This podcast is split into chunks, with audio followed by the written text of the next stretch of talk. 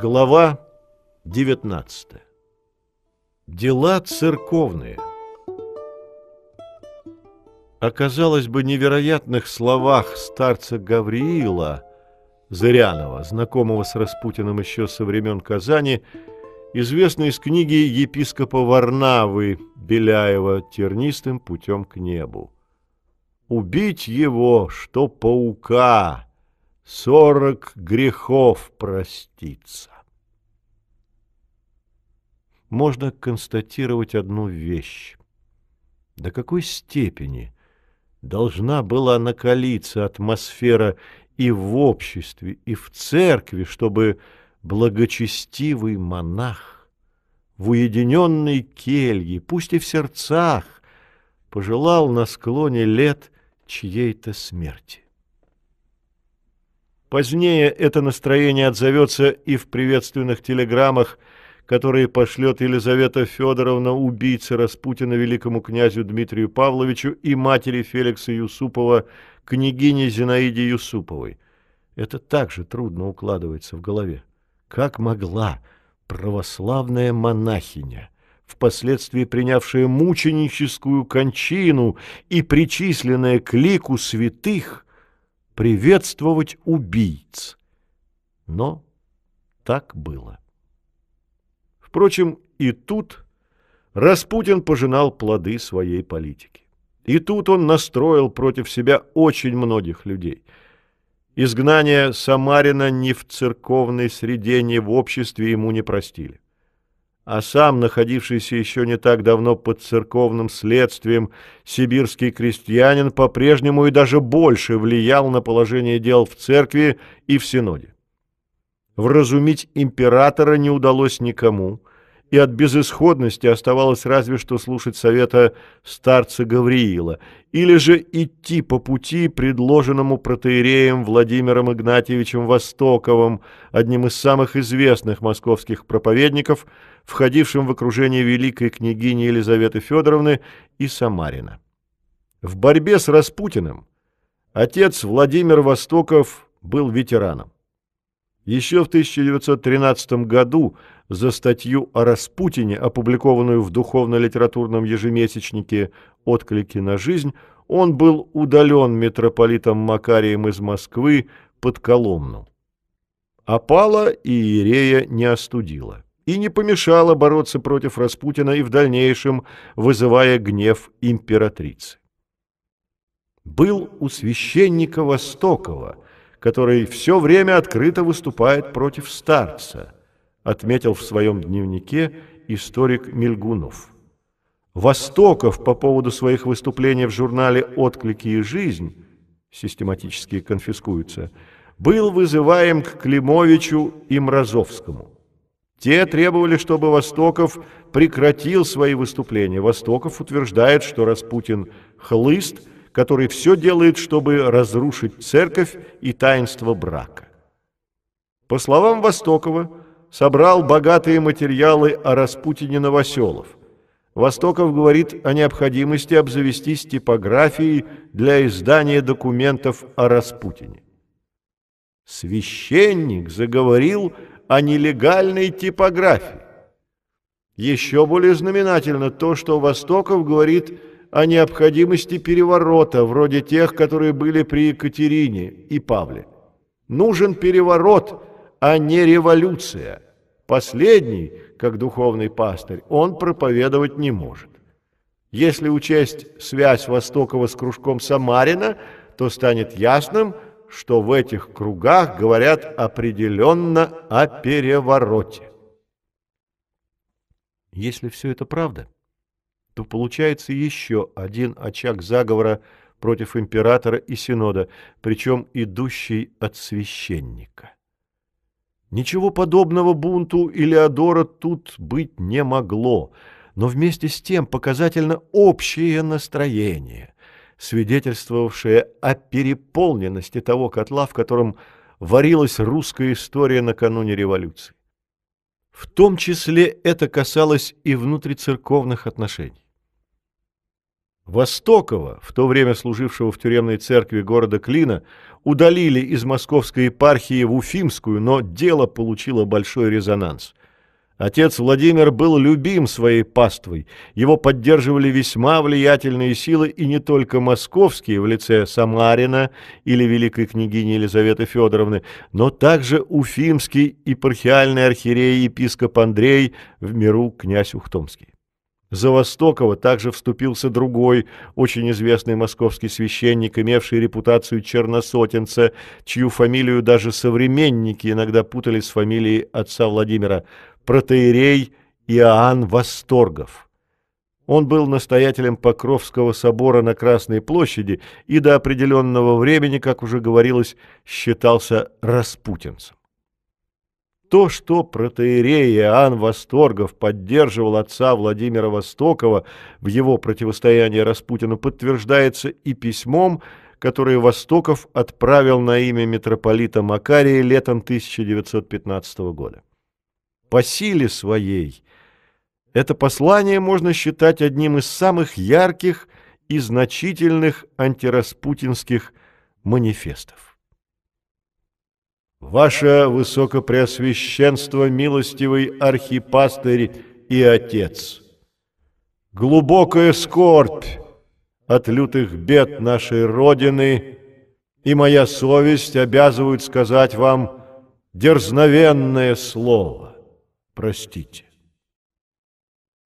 Россия на краю ужасной пропасти. Злой развратник — Хлыст Распутин докапывает России могилу. Соблазн от его мерзости вырос до невероятных размеров. С точки зрения православно-христианской, мерзости Распутина давно заслужили решительного, гласного осуждения. Но и с точки зрения монархистов – все еще проповедующих молчание о Распутине и о прочих соблазнах, не бороться с хлыстом, вмешивающимся в государственную жизнь, думаю, есть преступление. Распутин давно оскорбляет церковь. Он же своим покровительством разным искательным бездарностям и преступникам разрушает государственную жизнь, подкапывается под священный престиж русского царя. Он открыто растлевает женщин и волнует соблазняющийся его безнаказанностью народ.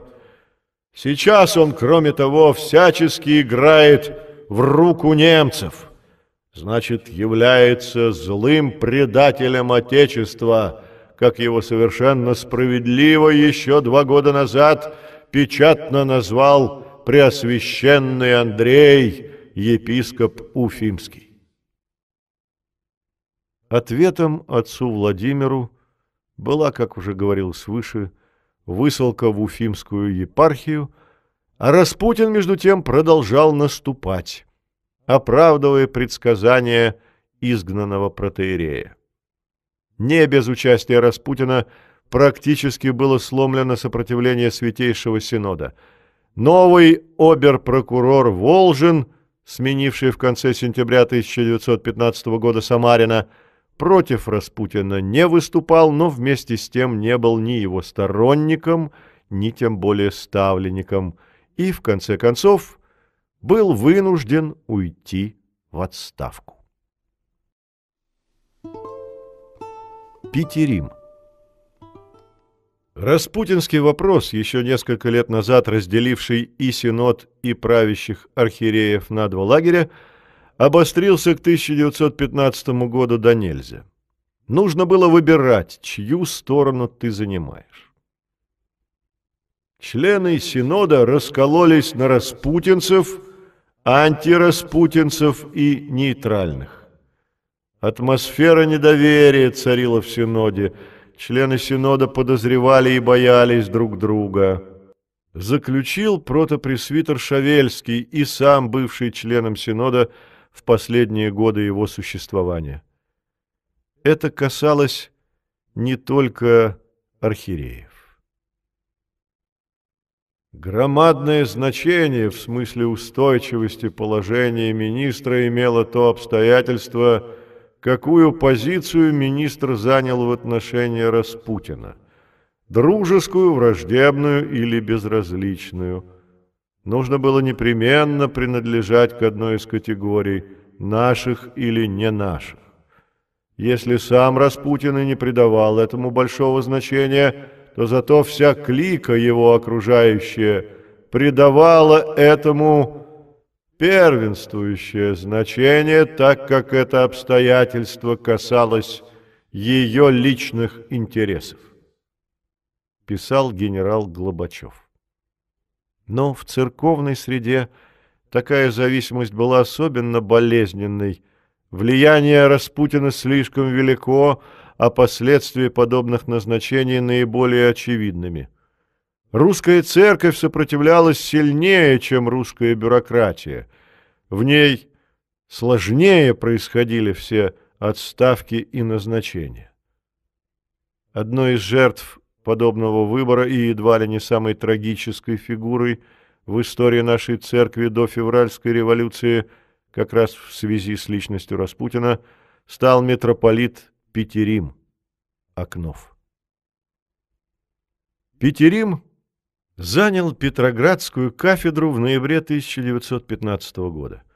Этому предшествовал перевод прежнего петроградского митрополита Владимира Богоявленского из столицы в Киев, событие в нашей церковной истории беспрецедентное.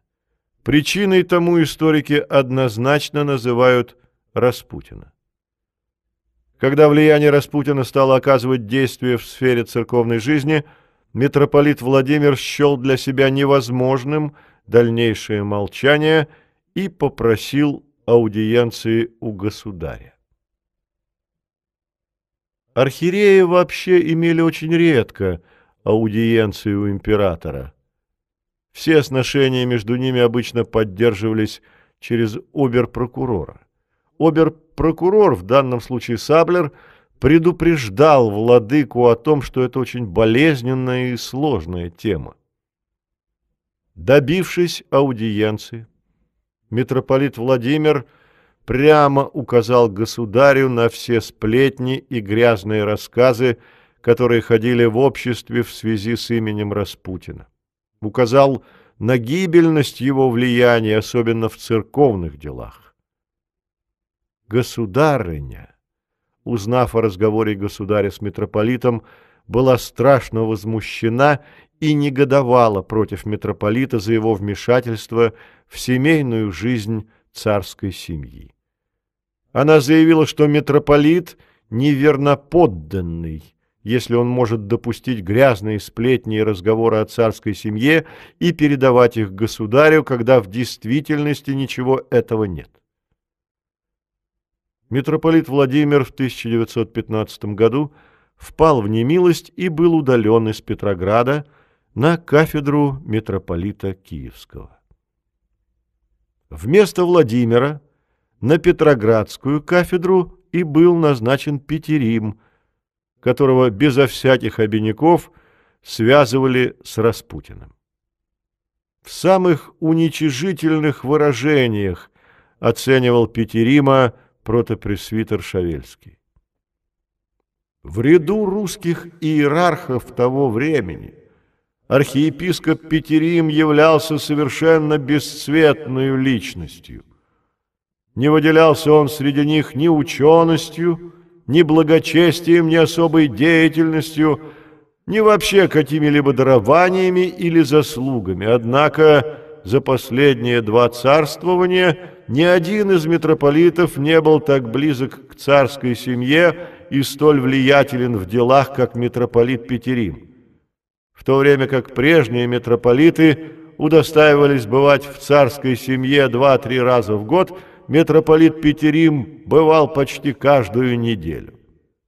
Перед Петеримом заискивали, к нему за советом ездили даже министры – Конечно, такого влияния митрополит достиг не личными высокими качествами, не заслугами перед церковью или государством, и те и другие, к сожалению, у него отсутствовали, а кривыми путями, в выборе которых он не стеснялся.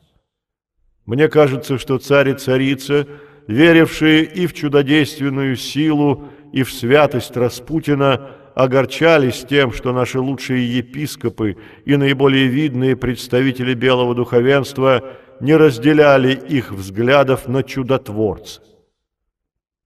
Хоть с высоты царского величия они и старались игнорировать преобладающее и в епископате, и клире отрицательное отношение к Распутину, но они много дали бы, чтобы такого отношения не было. Поэтому-то всякий, даже самый ничтожный епископ или клирик, становившийся близко к старцу, делался близким и желанным для царской семьи. Так было с епископом Варнавой, митрополитом Макарием, епископом Исидором, Илеодором и другими.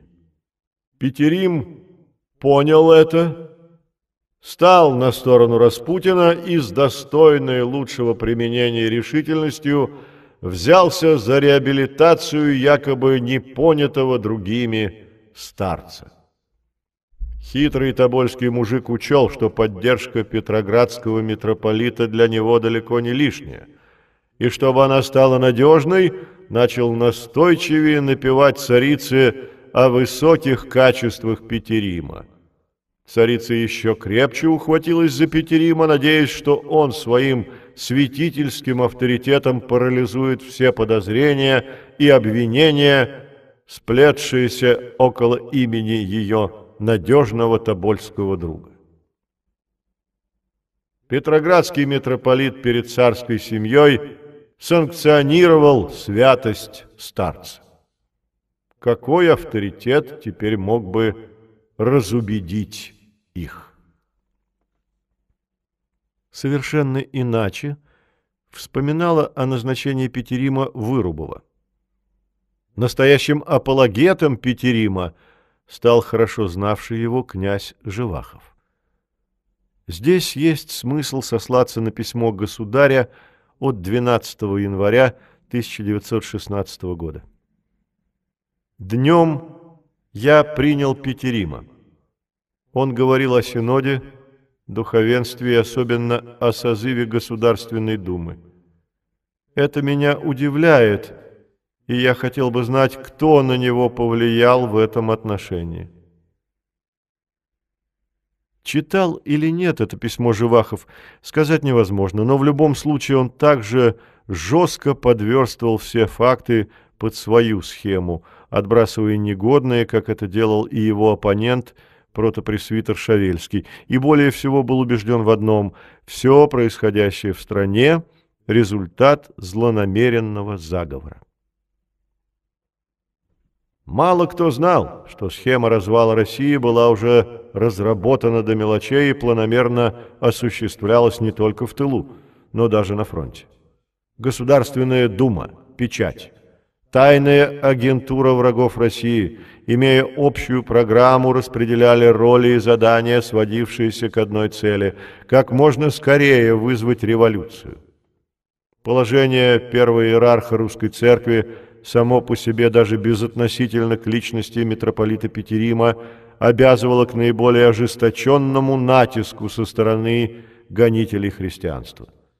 Митрополиту Петериму, не умевшему защищать даже самого себя, было не по силам отражать такие натиски.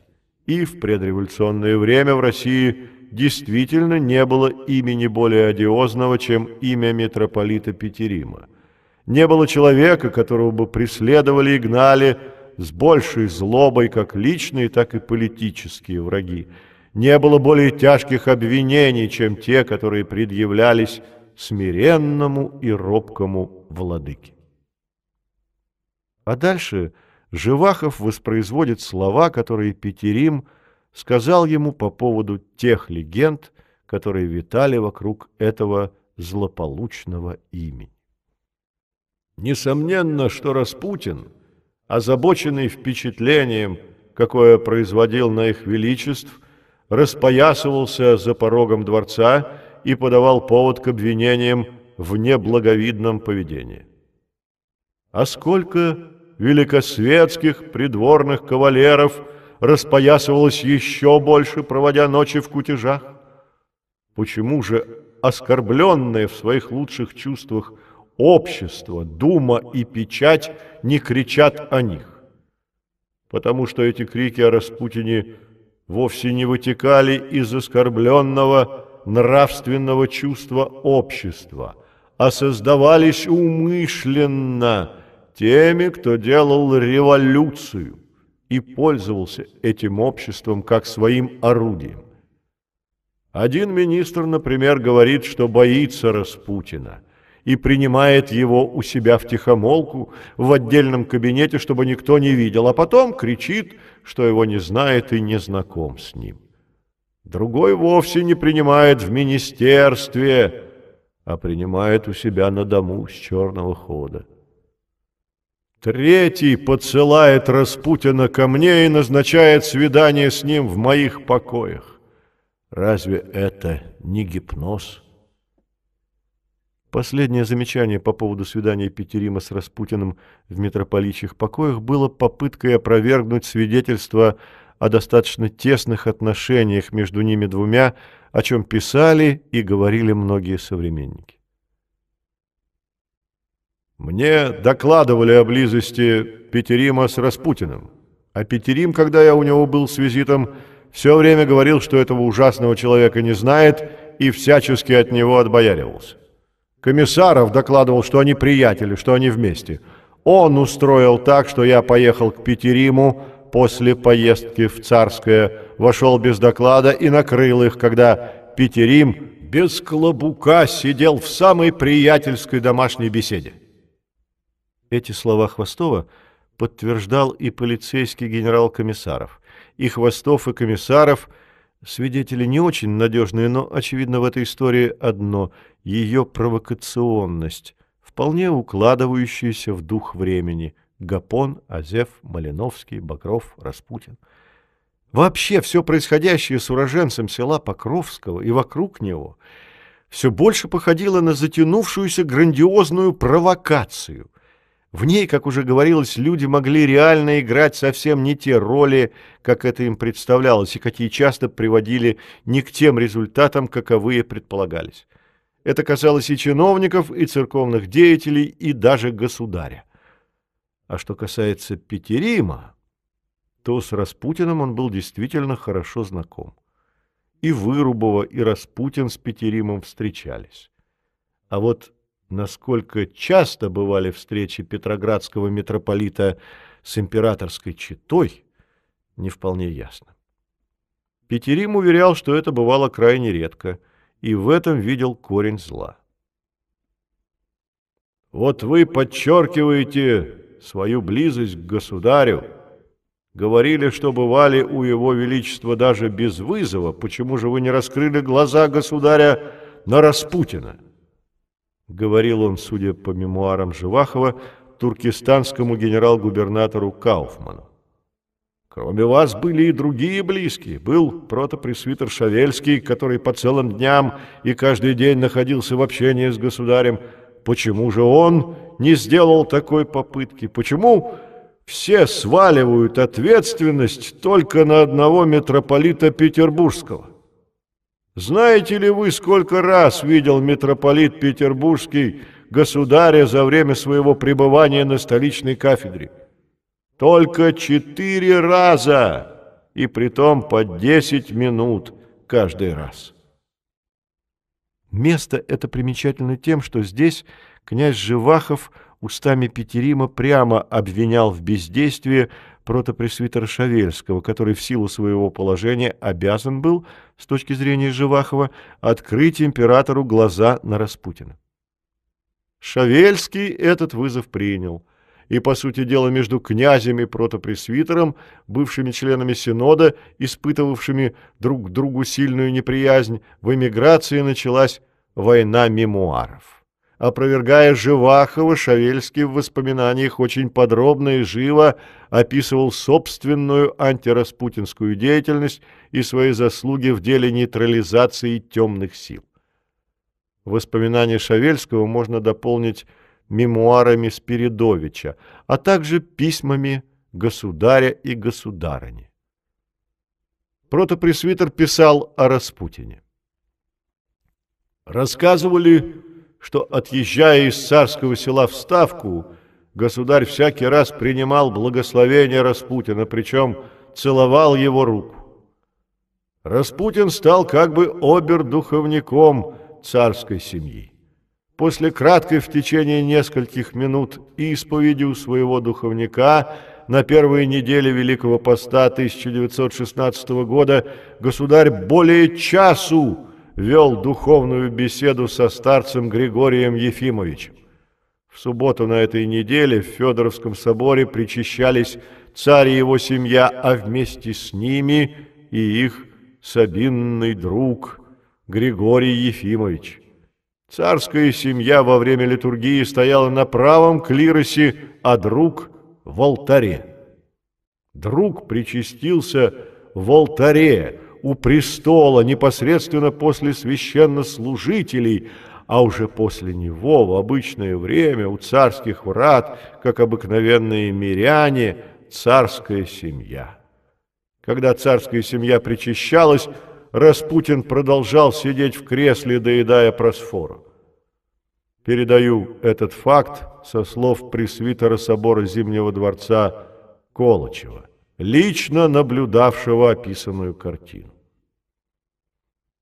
О факте причащения Распутина за одной службой с их величествами узнали, конечно, в Петрограде, и досужие сплетники или сплетницы исказили то, что было – в некоторых светских гостиных с ужасом передавали, что в отсутствие государя царица и Вырубова причащались с Распутиным при какой-то особенной обстановке. Сенсационную сплетню принесли даже иностранным послам, писал в воспоминаниях Спиридович. И все же, когда столько разных голов из-за Распутина летело, Шавельского никто не тронул. Напротив, он ходил в любимцах. Тонким и умным дипломатом назвал его в своей книге Фирсов. В мемуарах протопресвитера Шавельского и князя Живахова есть еще одно примечательное расхождение. Оно касается личности бывшего министра народного просвещения Кауфмана. Протопресвитер рисует в своих записках следующую сцену. 9 ноября, около 11 часов, Кауфман снова пришел ко мне, еще больше взволнованный, со слезами на глазах. «Ну что?» — спросил я. «Все, что накопилось на душе, я высказал ему», — ответил он. «Между прочим, я сказал, Ваше Величество, вы верите мне, верите, что я верноподданный ваш, что я безгранично люблю вас?» Отвечает, «Верю». Тогда, говорю, разрешите мне, я пойду и убью Гришку. Государь расплакался, обнял и поцеловал меня. Мы несколько минут простояли молча в слезах. Какой же результат выйдет от вашего с таким трагическим концом разговора? Спросил я Кауфмана. Никакого. Несчастный он, безвольный, со слезами ответил Кауфман. Я доложил государю без всякой утайки, что я слышал и видел, и прямо высказал ему, что уже создалась грязная сплетня про отношение государыни-императрицы к Распутину, что дискредитируют саму идею власти, что необходимо немедленное удаление Распутина. Я высказал при этом мое глубокое убеждение, что если этого не будет сделано, Распутин будет убит. Государь выслушал меня, он сказал лишь несколько слов, из которых стало ясно, что государю уже известны обстоятельства, только что мною ему доложенные. Показывал Кауфман на следствие. А вот как описывается разговор митрополита Петерима и Кауфмана в мемуарах Живахова.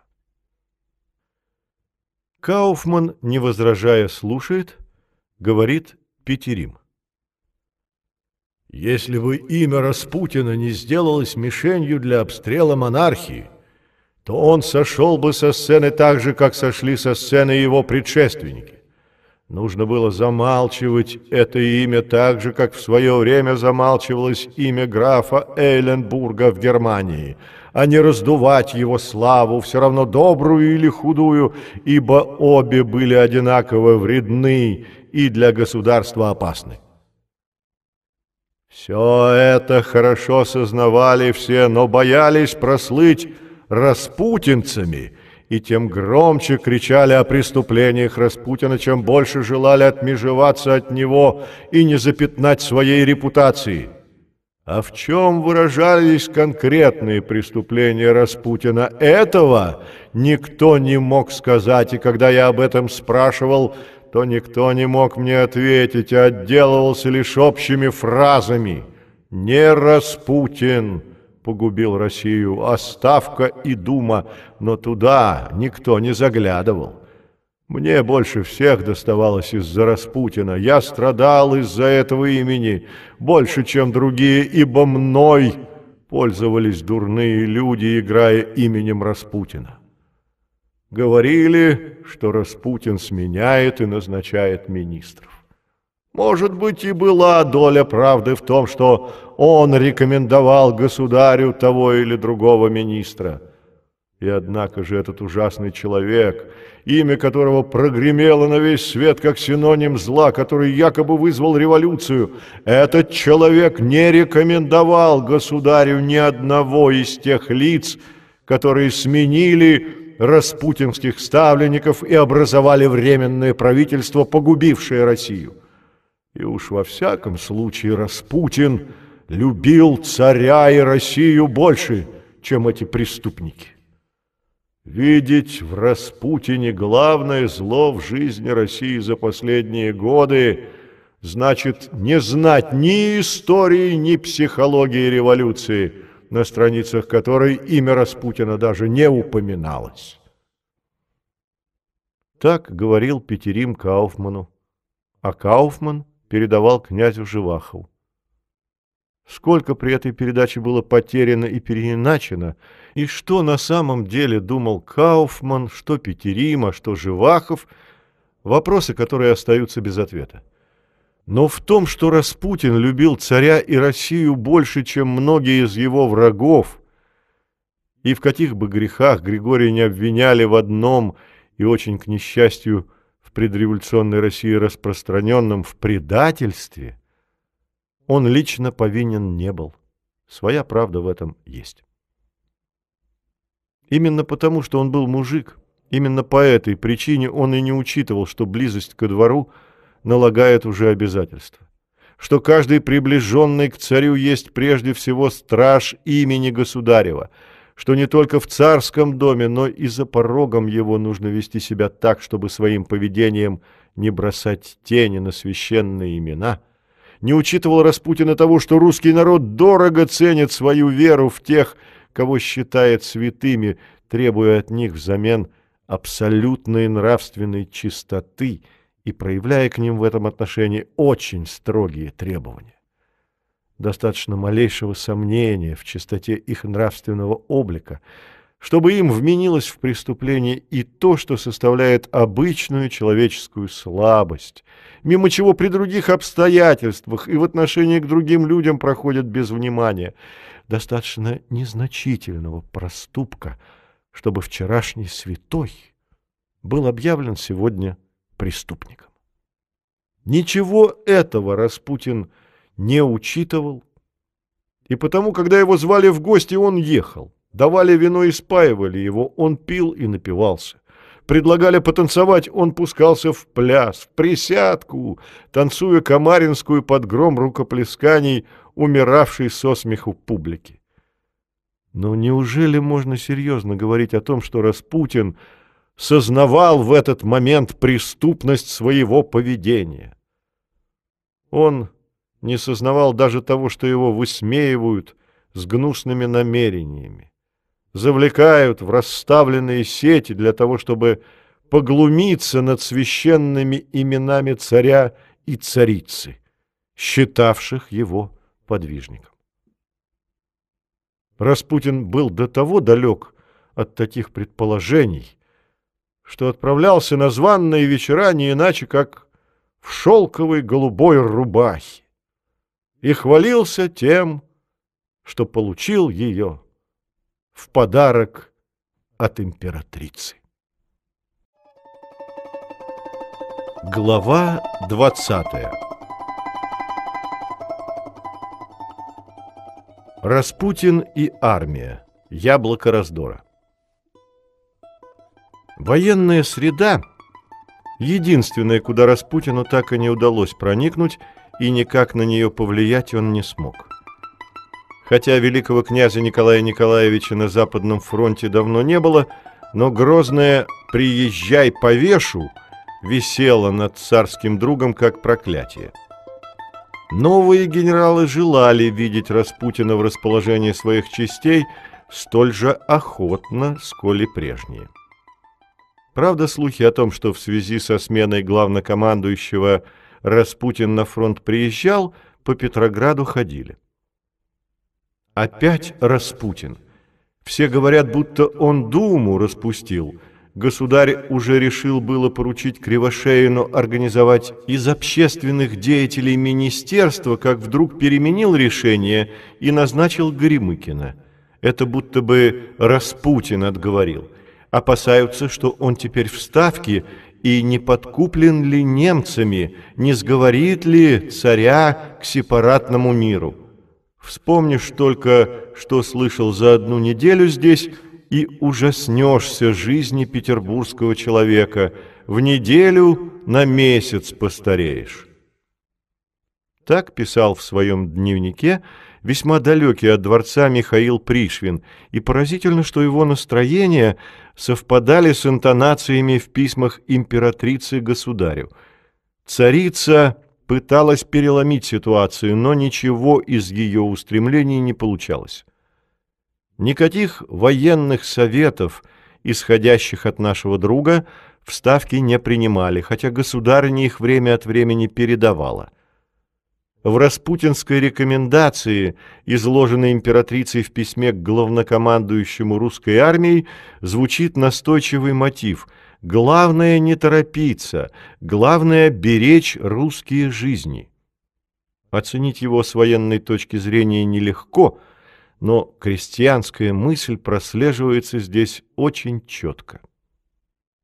Наш друг надеется, что мы не станем подниматься на Карпаты и пытаться взять их, так как, повторяет он, потери будут слишком велики.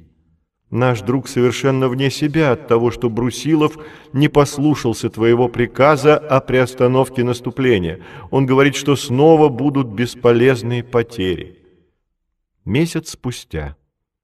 Досадно, что масса людей пишет гнусные письма против него Алексееву. Генерал Алексеев, так же, как и весь генералитет, был настроен резко против Распутина и от императрицы этого не скрывал. И называет Распутина и прибавляет слово «каналья».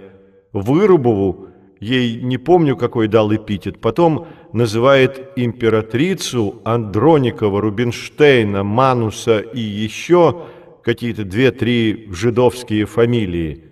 Говорил в показаниях об Алексееве генерал Николай Иванов, который и сам разговаривал с государем о Распутине, как говорили до этого Столыпин, Родзянко, Самарин, Шавельский, Фредерикс, Тютчева.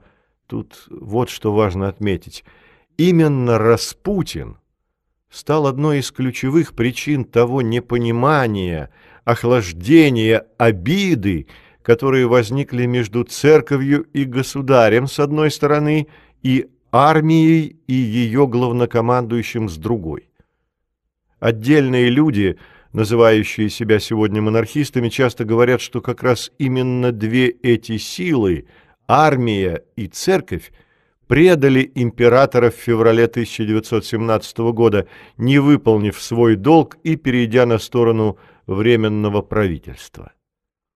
Противники государя, напротив, убеждены, что отречение совершил он, и это было и его ошибкой и преступлением. Но какое бы из этих двух мнений ни было ближе к исторической истине, нет сомнения, что Григорий Распутин – помимо своей воли был одним из центральных звеньев этого раздора. То, что могло еще как-то сойти с рук в мирное время, в войну стало до нельзя раздражающим фактором. Трудно было найти человека, который оставался бы равнодушен к слухам о нем в воюющей армии. В особенности это касалось офицерства.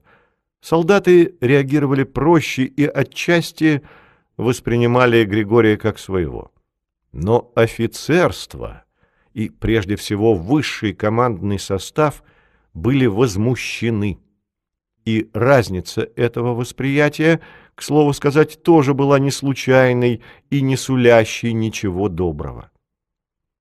Михаил Лемке писал в дневнике о некой карикатуре, изображающей слева Вильгельма, меряющего метром длину германского снаряда, а справа Николая, меряющего, стоя на коленях, аршином Распутина. И все хохотали. Никто не считает нужным стесняться. Развал полный. Это реакция офицеров. Меня особенно заботили не войска и их мощь, в которой я в то время не сомневался, а внутренние дела, которые не могли не влиять на состояние духа армии, вспоминал генерал Брусилов. Постоянная смена министров, зачастую странный выбор самих министров и премьер-министров, хаотическое управление Россией с так называемыми безответственными лицами в виде всесильных советников, бесконечные рассказы о Распутине, императрице Александре Федоровне, Штюрмере. Всех волновали. Можно сказать, что за исключением солдатской массы, которая в своем большинстве была инертна, офицерский корпус и вся та интеллигенция, которая находилась в составе армии, были настроены по отношению к правительству в высшей степени враждебно. Везде, не стесняясь, говорили, что пора положить предел безобразиям, творящимся в Петербурге, и что необходимо установить ответственное министерство. О том же самом говорил и один из создателей Красной Армии, генерал Лукирский. Распутин же продолжал восходить. Распутин и евреи. Это восхождение, как известно, очень скоро обернулось страшным падением, но до последнего дня царский друг сохранял свое влияние. Аккордный всплеск распутинского могущества был связан с еще одной мощной силой, действовавшей на российской сцене, еврейским капиталом. В новейших патриотических исследованиях он предстает жертвой жидомасонского заговора. Как совместить Распутина, патриота, монархиста, православного старца с его несомненной дружбой с евреями-капиталистами, наживавшимися на народных страданиях? Как объединить дремучего, темного, похотливого мужика – самыми прогрессивными и политкорректными взглядами на еврейский вопрос, радующими любого интеллигентного человека. Об это противоречие кто угодно споткнется. И тем не менее факт есть факт. Начинавший как член Союза русского народа, друг и надежда убежденных антисемитов, Распутин с годами сделался добрым другом многих евреев. Отчасти русские националисты сами его от себя оттолкнули, отчасти это объяснялось его изначальной широкой национальной и религиозной терпимостью и природной незлобивостью характера. В последние годы жизни Распутин особенно часто выступал против дискриминационной политики по отношению к евреям, с очень многими евреями дружил и охотно их у себя принимал.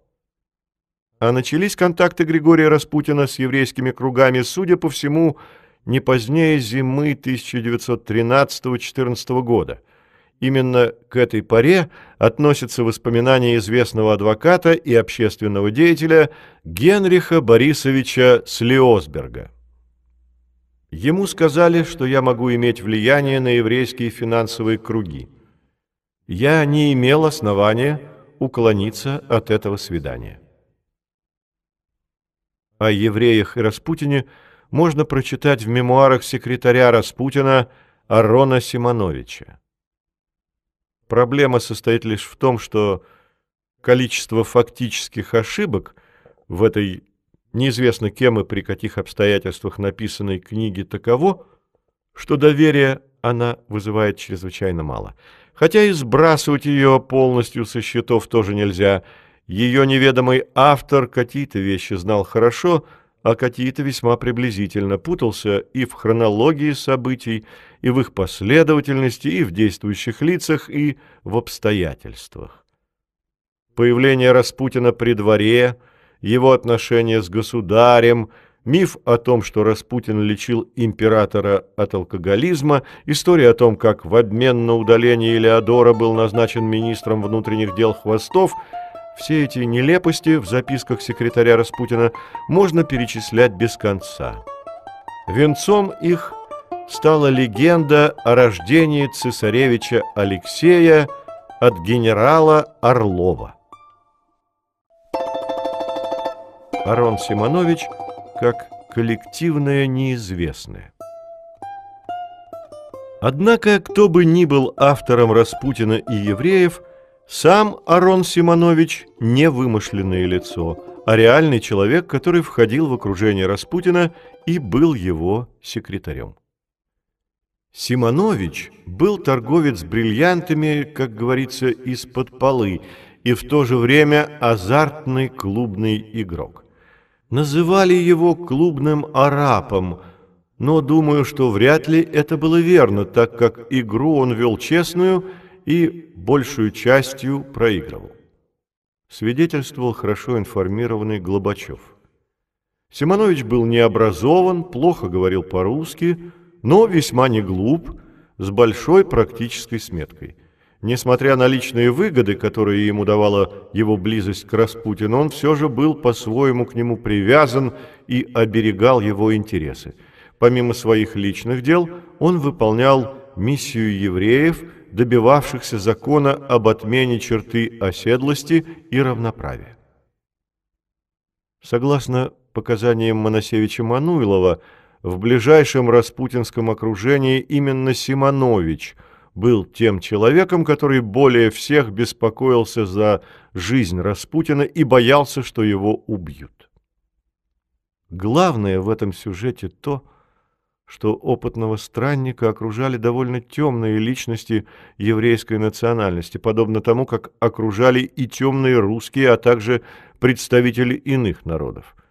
Распутин, по-видимому, вообще обладал удивительной способностью притягивать к себе людей и необыкновенно светлых, чистых, какими были в его окружении в течение нескольких лет епископ Феофан иеромонах Вениамин – и какими оставались до конца члены царской семьи, и вместе с тем людей крайне нечистоплотных.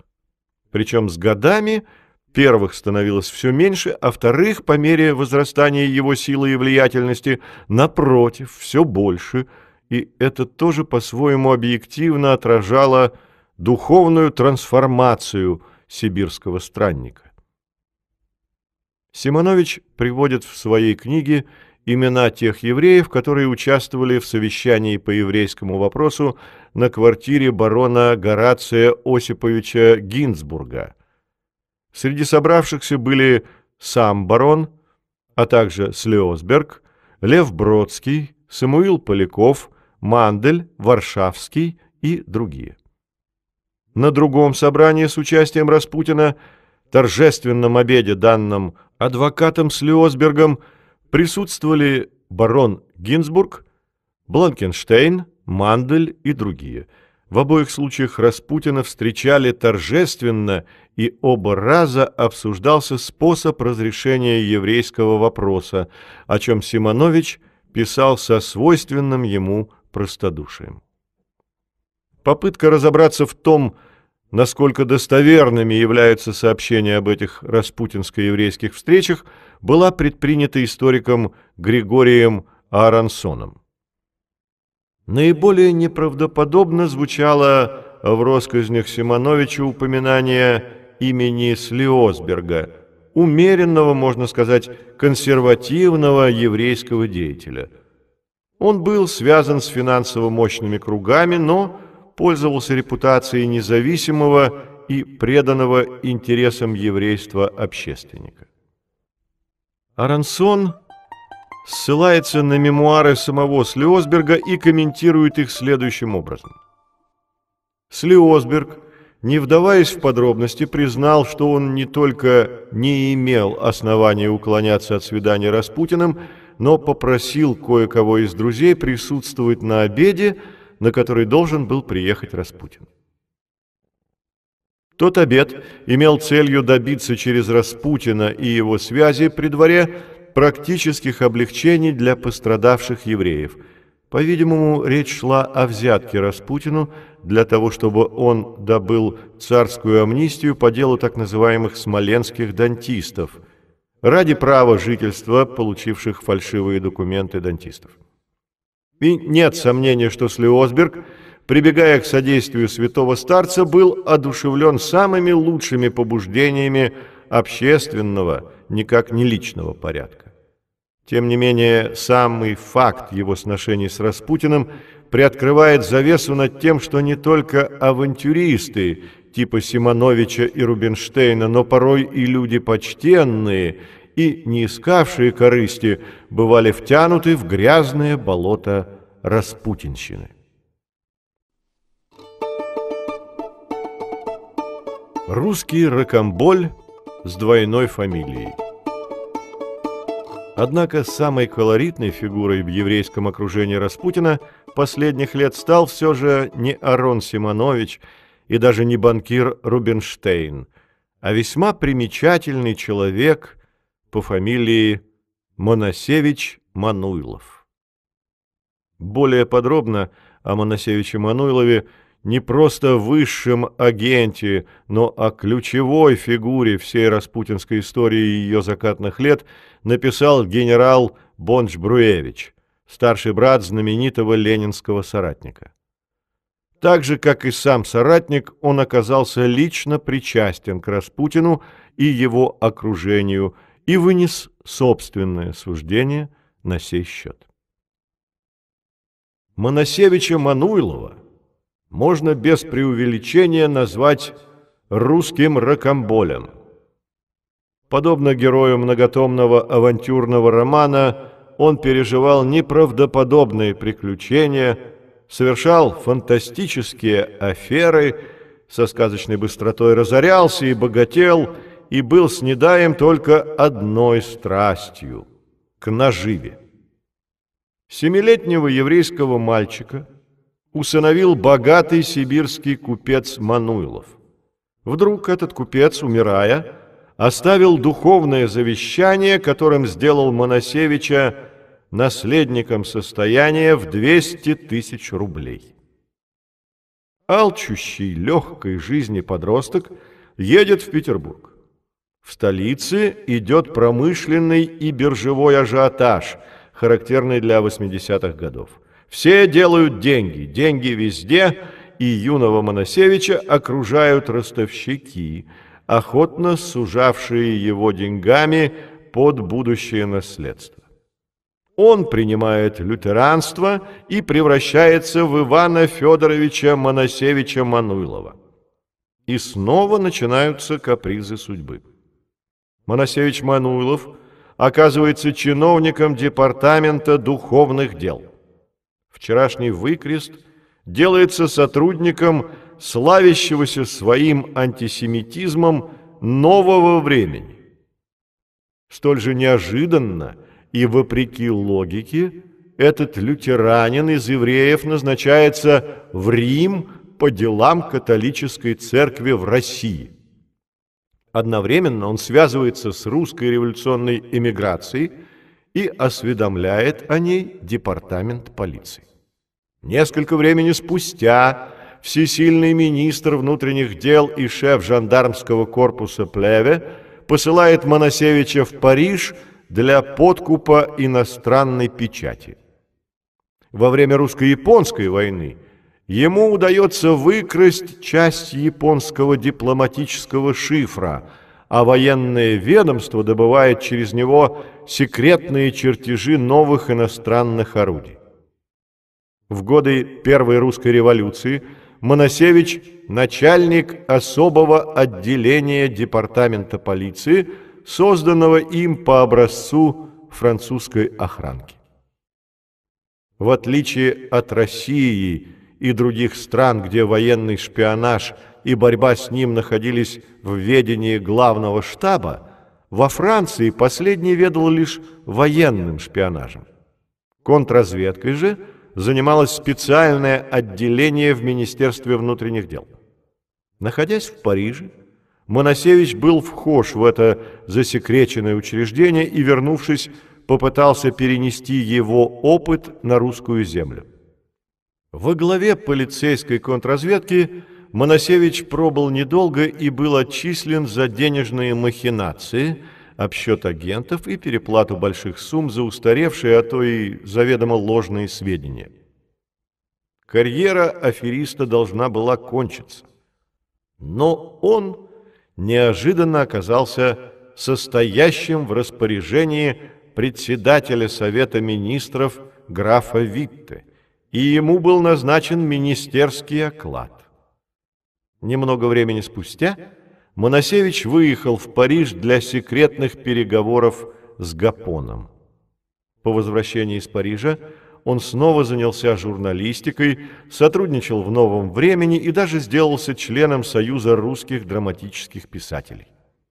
С началом войны Моносевич снова оказался на государственной службе и, войдя в связь с Распутиным, был назначен чиновником для особых поручений при тогдашнем министре-председателе Штюрмере. Таким образом, Моносевич Мануилов занял ту же должность при Штюрмере, которую занимал при Хвостове несчастный Ржевский. Совпадение это примечательно тем, что именно Моносевича Мануилова – в деле Ржевского использовали особенно успешно. Помимо этого, на допросах весной 1917 года Штюрмер говорил о том, что Моносевич Мануилов должен был наблюдать за охраной того, что делается у Григория Распутина, был назначен заведовать Распутиным. Поле для маневров Моносевича Мануилова было необыкновенно широко и неизвестно, в чьих интересах он преимущественно действовал – распутинских, правительственных, разведывательных или своих собственных. Но, судя по всему, Рокомболь никому не отказывал и охотно на своего подопечного стучал. Вообще весь этот сюжет интересен тем, что изначально Моносевич Мануилов был – распутинским недругом, однако впоследствии свое отношение к Григорию переменил. Мануилов, сотрудничая у меня, по моему поручению, в период писем во дворец Богдановича о Распутине дал в газетах ряд заметок и интервью с Распутиным, выставлявших отрицательные черты из жизни Распутина. Последний, как я знал, в ту пору боялся и даже жаловался на то, что Мануилов преследовал его с фотографическим аппаратом. Писал в показаниях руководитель департамента полиции Белецкий. Но, как следовало со слов Мануилова, между ним и Распутиным было заключено джентльменское соглашение. Распутин не хотел наживать себе могущественного газетного врага, а Моносевич уже начал пускать прочные корни в обстановке Распутина и имеет, видимо, какие-нибудь свои личные цели, как заключал главный русский сыщик. Он же, Моносевич Мануилов, устроил встречу Бонч-Бруевича с Распутиным, благодаря чему мы имеем свидетельство о нашем герое не только младшего, но и старшего из Бончей.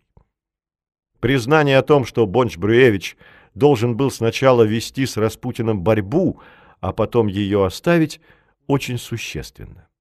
Сам генерал писал об этих перипетиях и их причинах довольно уклончиво и скупо, и можно понять почему. Как следует из вопроса сенатора Завадского, заданного Штюрмеру, расследование Бонч-Брюевича клонилось к оправданию Моносевича Мануилова. Выдавать своих агентов, какими бы негодяями они ни были, контрразведка не собиралась. Из осторожных, хотя какими еще могли быть воспоминания крупного царского, а впоследствии красного генерала, написанные и опубликованные в СССР, мемуаров Бонч-Бруевича, следует лишь то, что он не разделял популярного стремления устранить Распутина физически. Он полагал, что с мужиком надо разделаться иным, бескровным и, как генералу казалось, более радикальным способом. Я наивно полагал, что если убрать с политической арены Распутина, то накренившийся до предела государственный корабль сможет выпрямиться. Я был в это время уже начальником штаба Северного фронта и мог, например, самолично выслать в места отдаленные заподозренных в шпионаже лиц – если они действовали в районах, подчиненных фронту. Поэтому я решил с помощью особо доверенных офицеров контрразведки скрытно арестовать Распутина и отправить в самые отдаленные и глухие места империи, лишив тем самым его всякой связи с высокими покровителями. Но я не понимал того, каким неограниченным влиянием на царствующую читу пользовался Распутин. Наш новый национальный герой. Самое ценное в скупых мемуарах Бонча то, что он не побоялся назвать имя человека, который в последнее время стал у нас едва ли не национальным героем и считается отцом-основателем российской разведки и контрразведки, чей портрет, как предполагают, должен сменить изображение Феликса Дзержинского в кабинетах на Лубянке. Причем Бонч-Брюевич не только его называл, но и писал об этом махровом монархисте и враге всех смутьянов и революционеров не в уничижительных, но в уважительных тонах. Это можно считать большой личной смелостью и редким проявлением благородства царского, а впоследствии советского генерала. А звали этого воспетого Бонч-Бруевичем молодца Николай Степанович Батюшин. В начале войны он находился у Бонч-Бруевича в подчинении. Генерал утверждал, что влияние, которое Распутин имел на императрицу и царя, делало его особенно опасным. И отсюда интерес, с которым контрразведка занялась святым старцем и его окружением. Когда он признавал, что мы знали, наконец, что Министерство внутренних дел широко субсидирует старца, то контрразведка, это и есть Батюшин, а мы – Батюшин и он, Бонч-Бруевич. Тандем двух русских офицеров, последних, кто мог спасти опытного странника от выстрелов в ночь с 16 на 17 декабря. Генерал Батюшин, взявшийся за расследование деятельности Распутина, старался не касаться его отношений с царской семьей, Вырубовой и другими придворными. Но это было трудно сделать. Настолько разгульный мужик вошел в жизнь царско-сельского дворца. Еще в бытность мою начальником штаба 6-й армии контрразведка штаба не раз обнаруживала, что через Распутина получают огласку совершенно секретные сведения военно-оперативного характера. Все это вместе взятое – заставила Батюшина, хотя и скрипя сердце, привлечь для работы в контрразведке пресловутого Моносевича Мануйлова, журналиста по профессии и авантюриста по призванию. Задачей нового агента контрразведки было наблюдение за Распутиным, в доверие к которому он ухитрился войти. Той осенью общественно-политические круги столицы были в большом волнении. Батюшинская комиссия, контрразведка Северо-Западного фронта и комиссии по борьбе со спекуляцией арестовала за спекуляцию банкира Рубинштейна, а департамент полиции, директор Климович, арестовал Моносевича Мануилова. Это были два события, о которых говорил и спорил весь Петроград. Оба арестованных дружили с Распутиным. Мануилов состоял в распоряжении Штюрмера и исполнял обязанности начальника личной охраны Распутина. Прославился в деле Ржевского-Хвостова. Дела двух арестованных как-то странно сплелись в один клубок с именами Распутина и Вырубовой, что увеличивало сенсацию. Вспоминал генерал Спиридович. Сам он к этим арестам был непричастен и писал об аресте Моносевича Мануилова как о провальном и имевшем для империи самые гибельные последствия. Пишет, наконец, о Батюшине и его комиссии Александр Солженицын, оценивая деятельность русской контрразведки весьма сдержанно. Пока отметим, что самым громким в деятельности Батюшина действительно стал арест банкира Дмитрия Рубинштейна 10 июля 1916 года. Главным обвинением в деле банкира была государственная измена. Рубинштейна ждала суровая кара, но в его судьбу вмешались два человека – Александра Федоровна и Григорий Ефимович. И 6 декабря Рубинштейн был освобожден за 10 дней до убийства Распутина, в крайнее для себя время, как последняя распутинская услуга.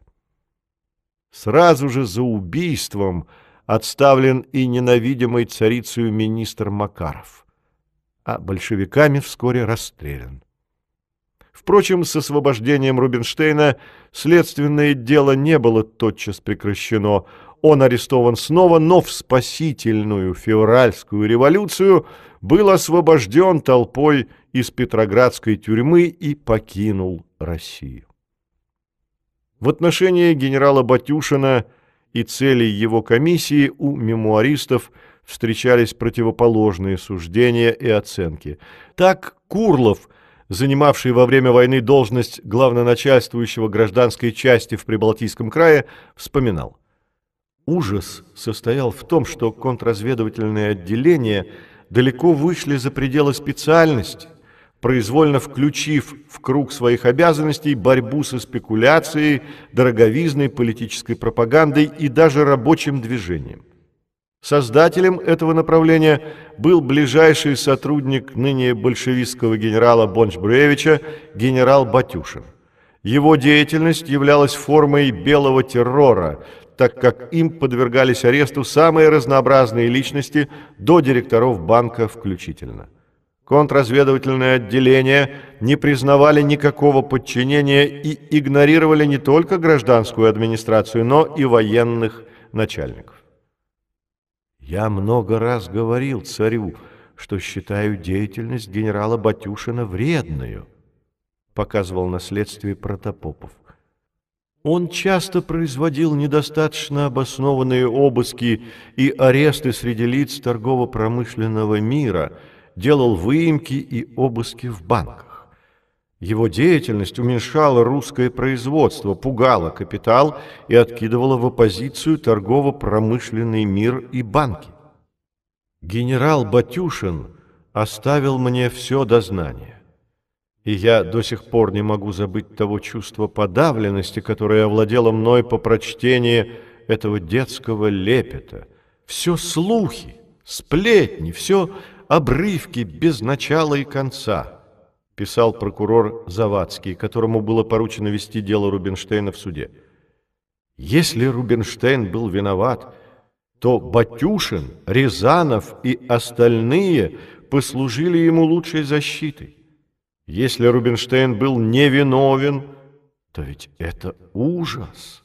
Сидеть под замком полгода, пока о тебе собирают не улики, а какие-то анекдоты. Русская контрразведка оказалась таким образом в тисках. Ее упрекали и за недостаточную решительность, и за беззаконие, и за непрофессионализм. Но в конечном счете никакие секреты контрразведывательных отделений Батюшину не помогли. И силы его оказалось недостаточно.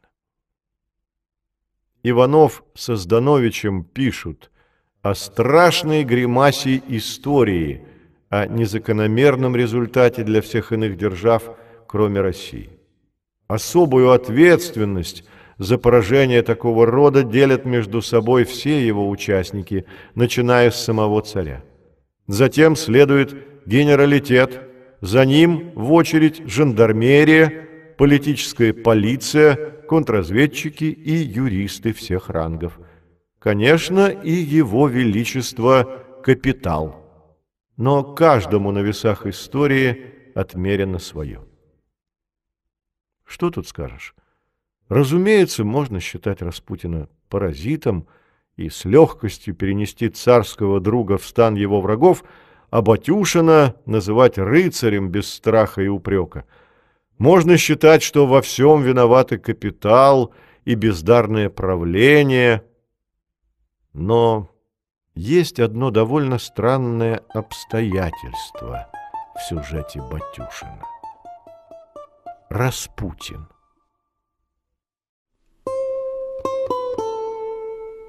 Ватерлоу генерала Батюшина. В 1939 году генерал написал книгу «Тайная военная разведка и борьба с ней». Существует предположение, что это не единственная книга, принадлежащая Перу Батюшина, и что в эмиграции им была написана и то ли не издана, то ли издана маленьким тиражом книга о борьбе российской контрразведки против Распутина. На существование такой книги указал в частности все тот же хорошо информированный генерал ФСБ Александр Зданович. По его словам, книга о Распутине находится в какой-то частной зарубежной коллекции. Все это вполне вероятно, и даже, может быть, этот экземпляр уже куплен нашей службой безопасности и ждет своего часа. Но пока что мы располагаем лишь тайной военной разведки. А то, что писал в ней про Распутина знаменитый Батюшин, производит впечатление более чем странное. Грубо колебать в глазах русского народа престиж монарха было бы нецелесообразно, а потому к этому адскому делу осторожно приступает революционная пропаганда – сейчас же после неудачной русско-японской войны и следовавшей за ней малой революции. Для этого она придвигает к ступеням императорского трона простого мужика, хлыста по своим религиозным убеждениям Распутина, снабдив его даже чудодейственной силой. При содействии подкупленных лиц мистифицируются чудеса не только над Вырубовой, но и над самим наследником цесаревичем. Достигнув этой главной своей победы, пропаганда приступает к ее эксплуатации путем распускания не столько в простом народе, сколько в кругах интеллигенции гнусных инсинуаций на государыню и ее дочерей и достигает в конце концов своей цели – расшатывания доверия народа к монарху. Непонятно здесь, по крайней мере, три вещи. Во-первых, из всех многочисленных документов, свидетельств и воспоминаний о Распутине, уже опубликованных к концу 1930-х годов, опытный контрразведчик выбирает самое сомнительное и цитирует из него явно недостоверные фрагменты. Во-вторых, когда Батюшин пишет о том, что революционная пропаганда не просто придвинула к трону простого мужика и хлыста, что само по себе уже нелепость, но и снабдила его даже чудодейственной силой, то прокомментировать эту мысль представляется просто невозможно. Как? Каким образом снабдила? Что за мистика? В-третьих, если понимать под мистификацией чудес над Вырубовой ее излечение Распутиным после железнодорожной катастрофы, то эта конструкция слишком громоздка. Специально крушение поезда, что ли, устроили? Но самое главное, никаких доказательств того, что Распутин был изначально засланным казачком от революции, Батюшин не приводит. Чисто публицистические обвинения, основанные не на фактах, а на эмоциях, в устах контрразведчика невольно ставят под сомнение, если не всю его профессиональную деятельность, то по меньшей мере ценность его книги. И не только его. Роберт Вильтон, корреспондент «Таймс» в Петербурге и автор книги «Последние дни Романовых», предложил свою шпионскую версию на тему о том, кто стоял за Распутиным. Недавно я получил некоторые сведения, касающиеся того, каким путем Распутин достиг своего положения при русском дворе. По этим данным оказывается, что во время своего паломничества Распутин после посещения Афона поехал в Болгарию, где познакомился с Фердинандом Кобургским, коварный болгарский царь, рассчитывал присвоить себе при поддержке Германии право на византийский венец, но он не мог бы овладеть им иначе, как наступив на обломки России. Нетрудно понять, почему он заинтересовался Распутиным. Гипотеза может быть и захватывающая, болгарский след, но доказательств не представлено никаких. И таких – граничащих с мифами сюжетов в распутинской истории сколько угодно. Причем мифы эти творились как за, так и против. А Распутин оказывался объектом манипуляции с самых разных сторон. И то же самое мы видим сегодня, когда Распутина пытаются то канонизировать, то демонизировать, а правды нет ни там, ни здесь. Но вернемся к Батюшину. Косвенно на расхождение между профессиональной и литературной деятельностью русского контрразведчика поспешили указать его нынешние коллеги Васильев и Зданович. Похоже, была и еще одна причина, которую непосредственные участники тщательно скрывают. Есть ряд свидетельств о том, что узкий круг генералитета – предполагал силами контрразведки нейтрализовать антигосударственную деятельность дьявольски неуязвимого Распутина, плотно окруженного с целью охраны отдельными высшими чинами департамента полиции.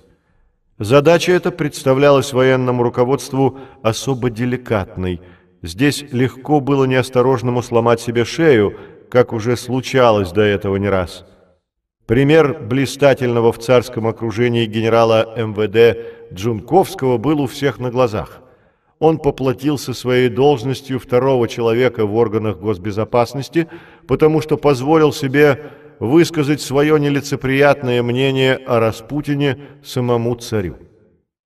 Для выполнения комплекса этих задач – далеко отстоящих от чистой контрразведки, и была создана особая команда, которая вошла в историю под названием «Комиссия Батюшина». На деле это означало не что иное, как первый опыт ввода контрразведки, пусть и локальный по масштабу, фронтовой, в самую сердцевину политических интриг. Сам Батюшин позже об обстоятельствах, связанных с именем Распутина, будет неубедительно говорить лишь как о революционной пропаганде неких сил, поставивших целью сокрушить царизм путем компрометирования царя и его семейства. Не исключено, что он, активно работавший против Распутина и его окружения, таким способом старался не дать причислить себя к виновникам гибели самодержавия. но за него спустя десятилетия рассказал один из посвященных, генерал Бонч-Бруевич.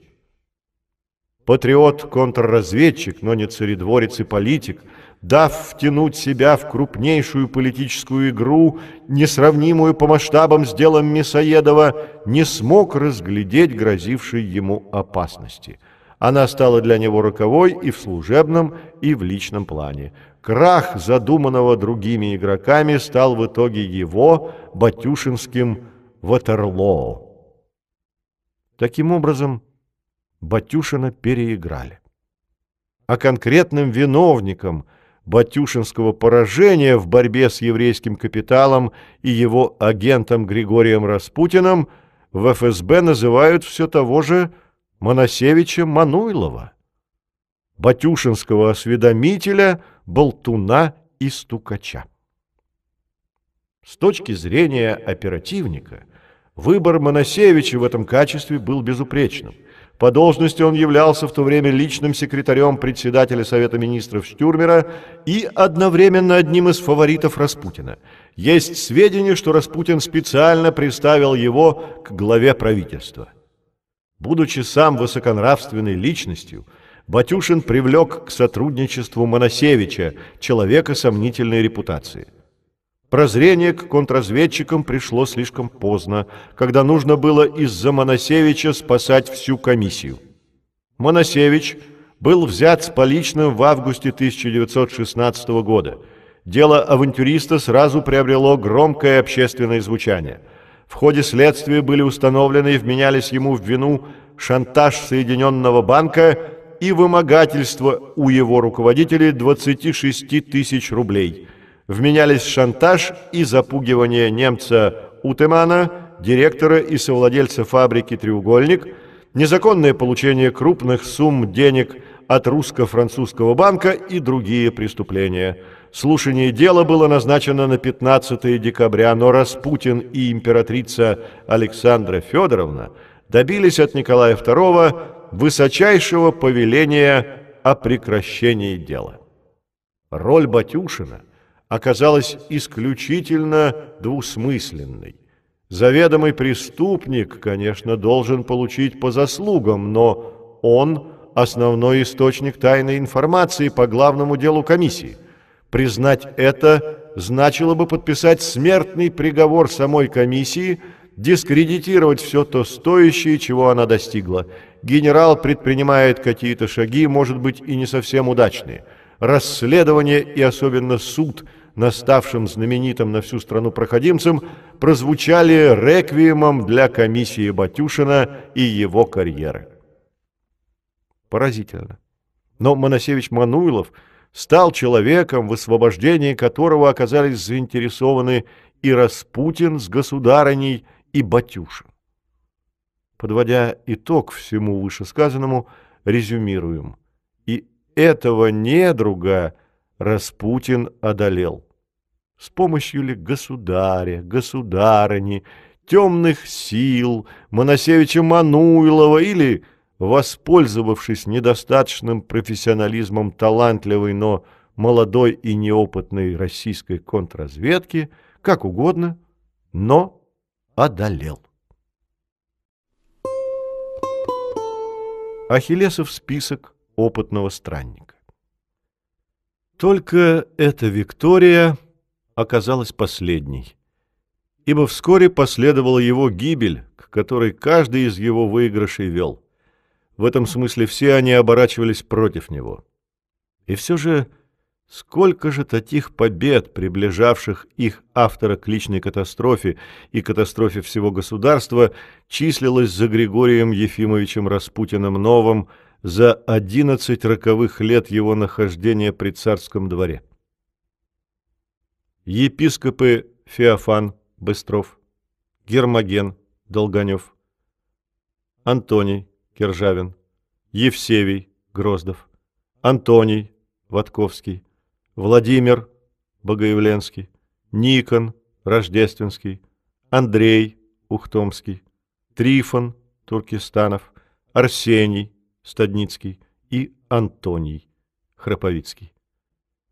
священники Роман Медведь, Дмитрий Смирнов, Федор Филоненко, миссионеры Березкин и Новоселов, старцы Гавриил, Зырянов и Анатолий, блаженная Паша Дивеевская, монархист Тихомиров, премьер-министры Столыпин, Каковцев и Трепов, дворцовый комендант Дедюлин, генерал Герасимов, фрейлина Тютчева, журналист Меншиков, протеереи Востоков и Восторгов, обер-прокуроры Лукьянов, Самарин и Волжин, министры внутренних дел Макаров и Щербатов, министр земледелия Наумов, генерал Богданович, ялтинский губернатор Думбадзе, тобольский губернатор Станкевич, протопресвитер Шавельский, думские деятели Гучков, Родзянко, Милюков,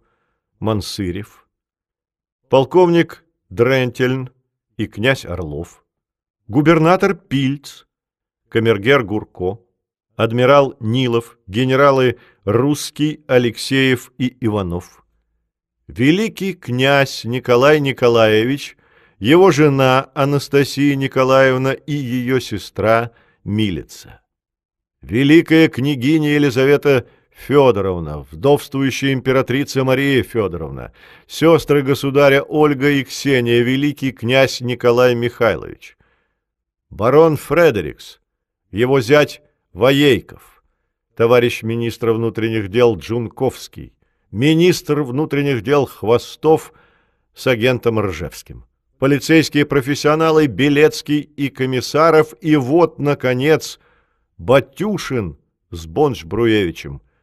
Галерея самых разнообразных по политическим взглядам, нравственным качествам и по положению лиц. Перечень триумфов, поражающий куда больше, чем приписываемый опытному страннику список Дон Жуанский. И чем дальше, тем острее вставал перед сонмом распутинских недругов вопрос. Кто же и когда, наконец, остановит этого Ахиллеса и попадет в его пету?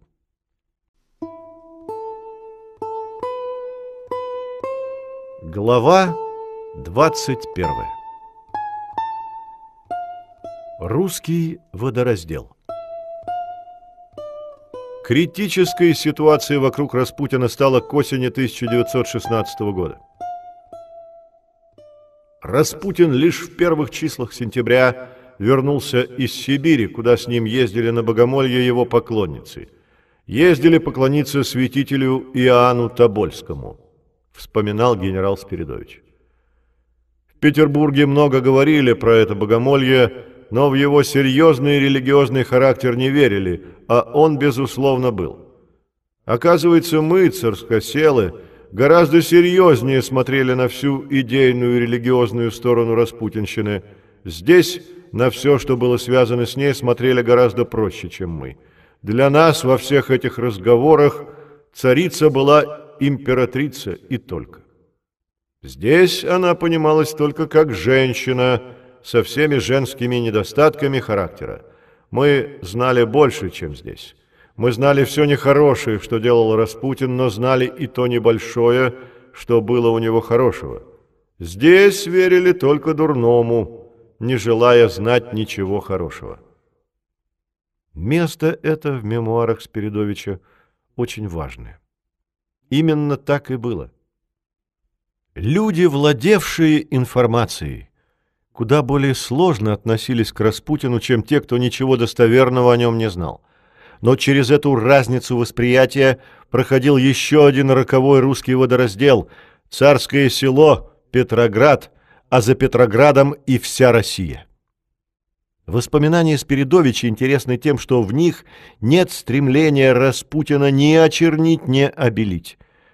И они больше других подкупают в этом смысле своей объективностью – к тому же Спиридович Распутина лично знал, и, что еще важнее, знал изнутри все перипетии борьбы с ним.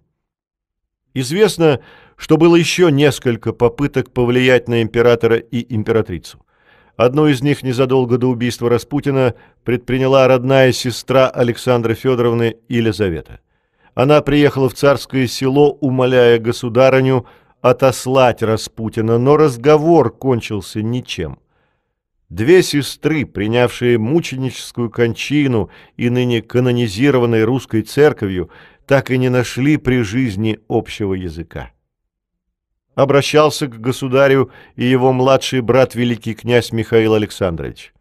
Я пришел к убеждению, что мы стоим на вулкане, и что малейшая искра, малейший ошибочный шаг мог бы вызвать катастрофу для тебя, для всех и для России.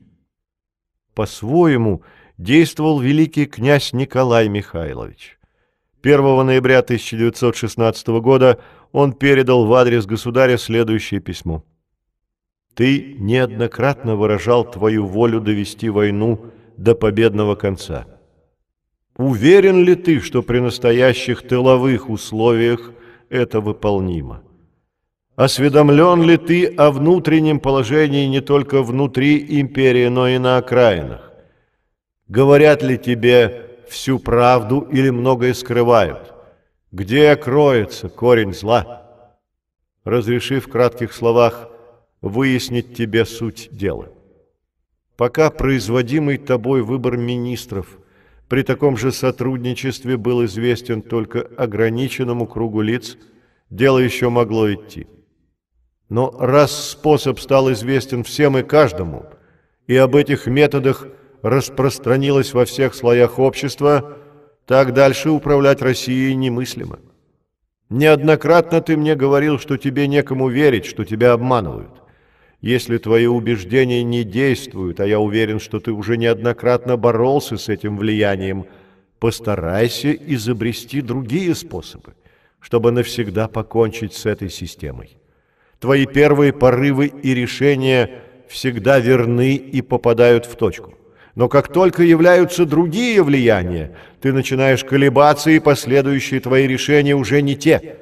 Если бы тебе удалось удалить это постоянное вторжение во все дела темных сил, сразу началось бы возрождение России и вернулось бы утраченное тобой доверие громадного большинства подданных твоих. Ты находишься накануне эры новых волнений, скажу больше, накануне эры покушений. Поверь мне, если я так напираю на твое собственное освобождение от создавшихся оков, то я это делаю не из личных побуждений, которых у меня нет, а только ради надежды и упования спасти тебя и твой престол, и нашу дорогую Родину от самых тяжких и непоправимых последствий. К этому документу и его автору можно по-разному относиться. Да, возможно, Николай Михайлович масон, садомит и вообще личность крайне неприятная. Но все равно, что скажешь в ответ на его строки? Что возразишь, особенно если иметь в виду весь последующий ход событий? Еще одно свидетельство о последних деяниях Распутина приводит в своих мемуарах протопресвитер Шавельский, который излагает устный рассказ духовника царской семьи отца Александра Васильева. Вы не представляете, до какой степени доходило у нас преклонение перед ним. 5 ноября 1916 года происходила закладка строящегося Вырубовой церкви приюта для инвалидов. Ждем, стоя в облачениях, в приготовленном шатре императрицу с детьми. Но раньше приезжает Распутин и становится на назначенном для царицы месте. В два часа дня прибыла царица с четырьмя дочерьми и с Вырубовой. Подойдя к епископу, она поцеловала поднесенный последним крест, а затем обменялась с епископом принятым в таких случаях приветствием, то есть императрица поцеловала руку епископа, а епископ руку императрицы. То же сделали и все четыре великие княжны. От епископа императрица направилась к Распутину, который продолжал стоять, как стоял, отставив вперед одну ногу. Распутин протянул царице руку, а та почтительно поцеловала ее и отошла в сторону. Вслед за царицей к Распутину подошли ее дочери и также приложились к его руке. И это произошло на глазах не только духовенства, но и собравшегося народа, офицеров, придворных, инженеров, солдат, рабочих и посторонней публики. После закладки, продолжал отец Васильев, ко мне подошел офицер из присутствовавших тут. «Батюшка, что же это такое?» Обратился он почти со слезами ко мне. «У меня было две святыни, Бог и Царь. Последней теперь не стало. Пойду пьянствовать». Похоронная команда Всю свою последнюю осень Распутин продолжал падать. Новым и последним в истории русской монархии оберпрокурором Синода был назначен Раев, которого безо всяких скидок можно считать распутинской креатурой. Синодальное ведомство стало в тот период карманной канцелярией сибирского старца. Кличка «Распутинец», навсегда пристав к нему – явилось тем непреодолимым барьером, который вставал на его пути при любой попытке осуществить какое-либо серьезное начинание, пишет Фирсов.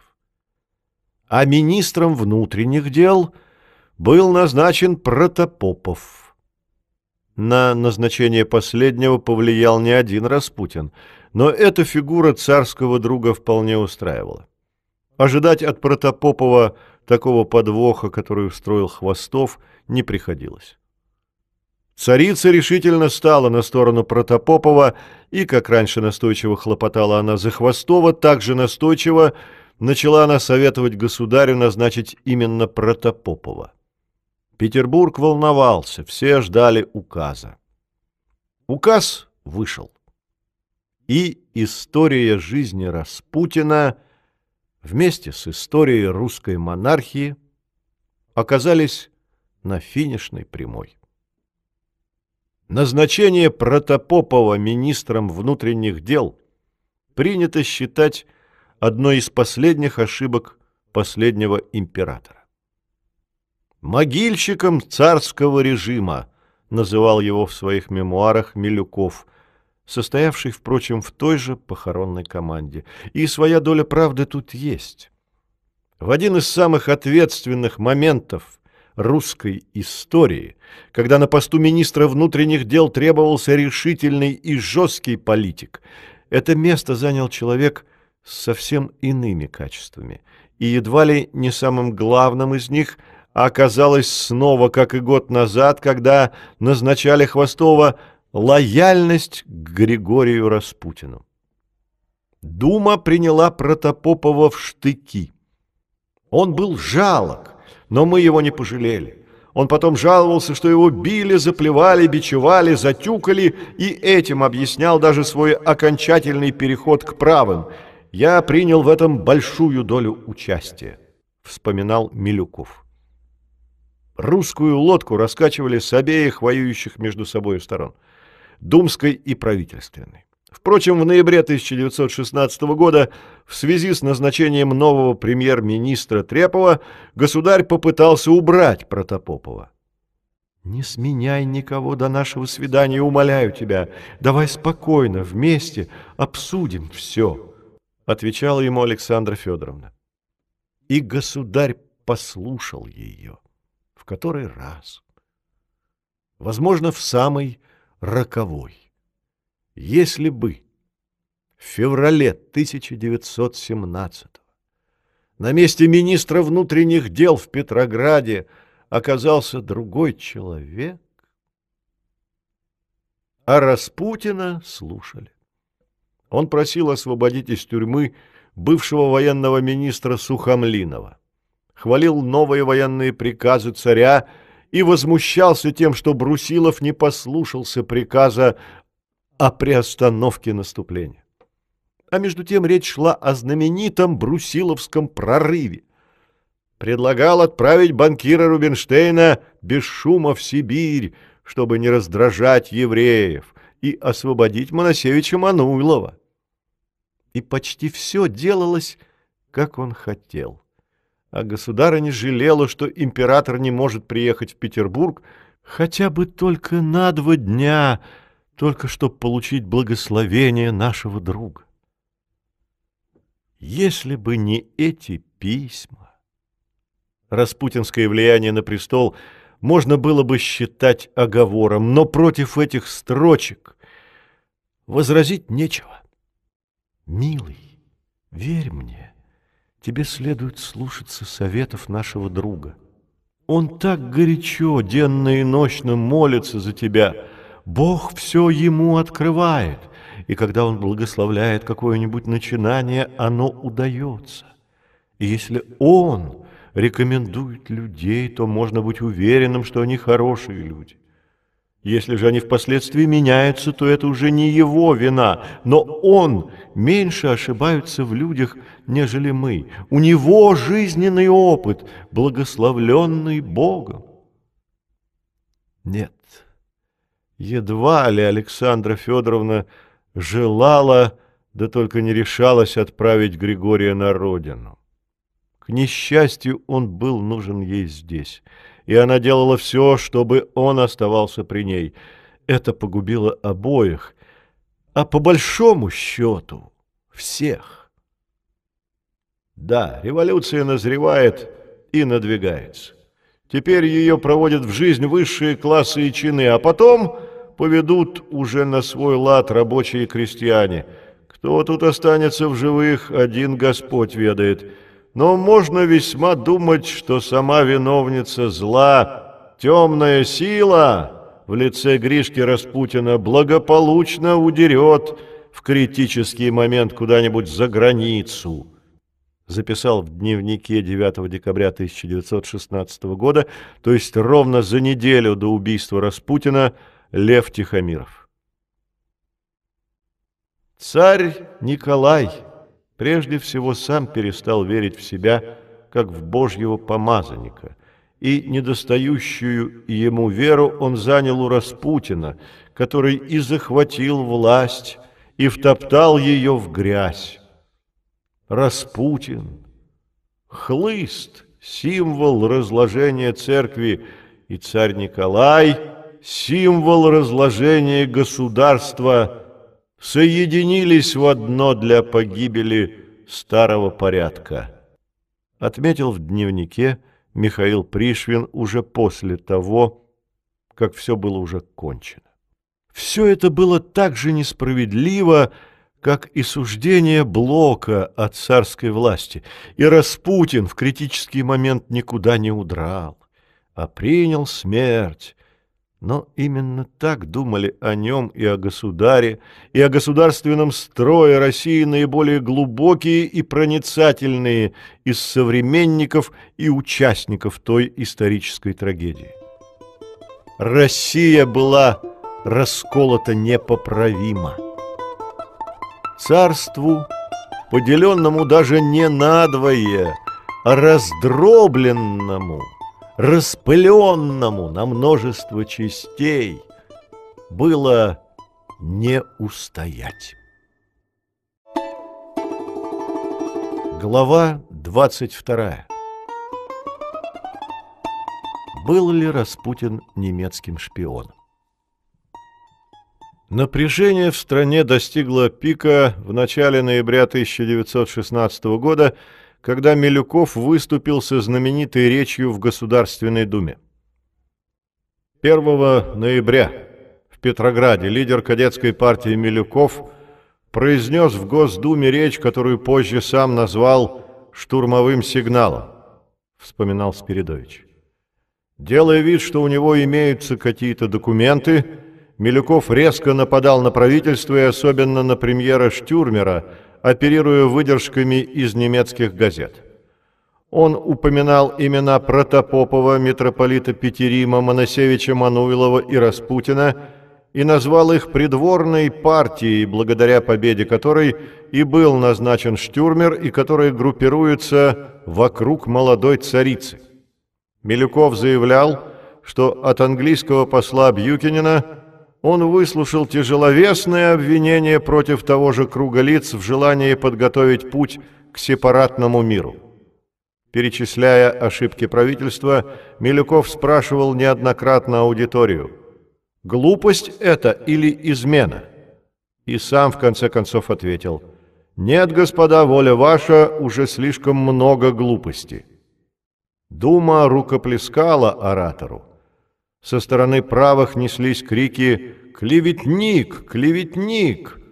Председатель не остановил оратора, а сам оратор на выкрики протестующих правых ответил «Я не чувствителен к выражениям Замысловского». Эта речь была моментально перепечатана европейскими газетами. Чеканная милюковская формулировка «глупость или измена», повторявшаяся как рефрен, хотя и была частично изъята из стенографического отчета Думы, все равно проникала в сознание каждого.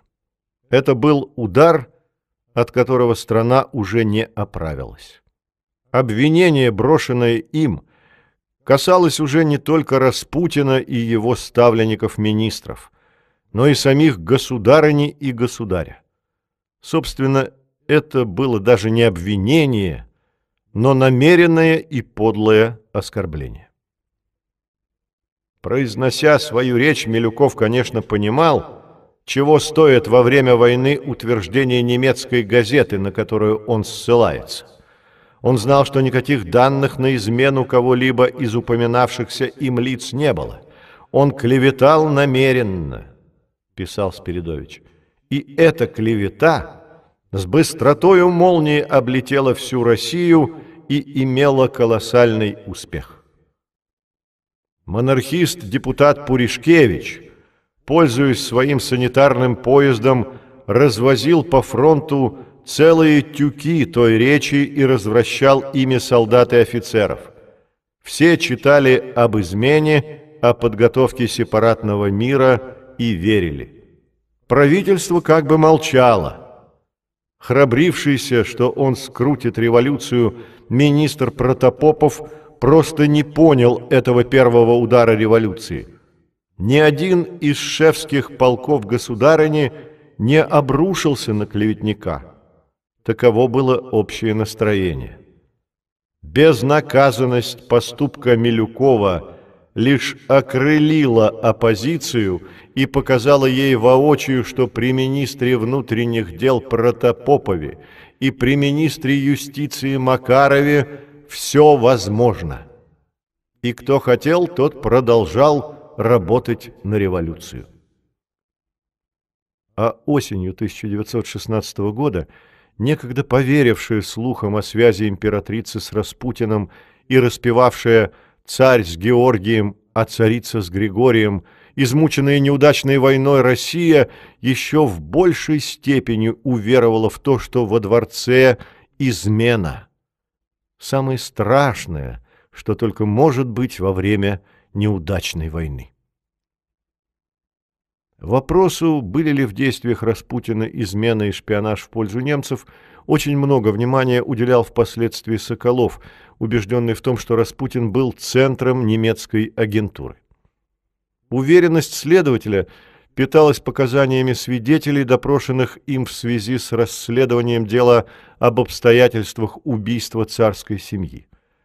Проблема здесь только в том, что почти все, кто так или иначе касался этого пункта, очевидно преследовали свои цели, и доверять этим деятелям не приходится. Скорее, и в этом вопросе очередная глава распутинской легенды. Что Распутин лично был немецкий агент, или правильнее сказать, что он был тем лицом, около которого работали немецкие агенты, это для меня не подлежит сомнению – говорил на допросе Керенский. Более объективным можно считать суждение члена Батюшинской комиссии полковника Рязанова. Должен по совести сказать, что я не имею оснований считать его немецким агентом. Он откровенно говорил, что войну надо кончать. Довольно уже проливать кровь-то. Теперь уже немец не опасен, уже ослаб. Его идея была скорее мириться с ними. Он плохо говорил про союзников, ругал их и не признавал существования славянского вопроса. Ясно было, что его идея принести в жертву ради сближения с Германией интересы славянства. Ни одной минуты не сомневаюсь, что говорил Распутин не свои мысли, то есть он, по всей вероятности, сочувствовал им, но они ему были напеты, а он искренне повторял их. Я думаю, что платный немецкий агент не стал бы так открыто говорить мне эти вещи, а постарался бы скрыть свои мысли.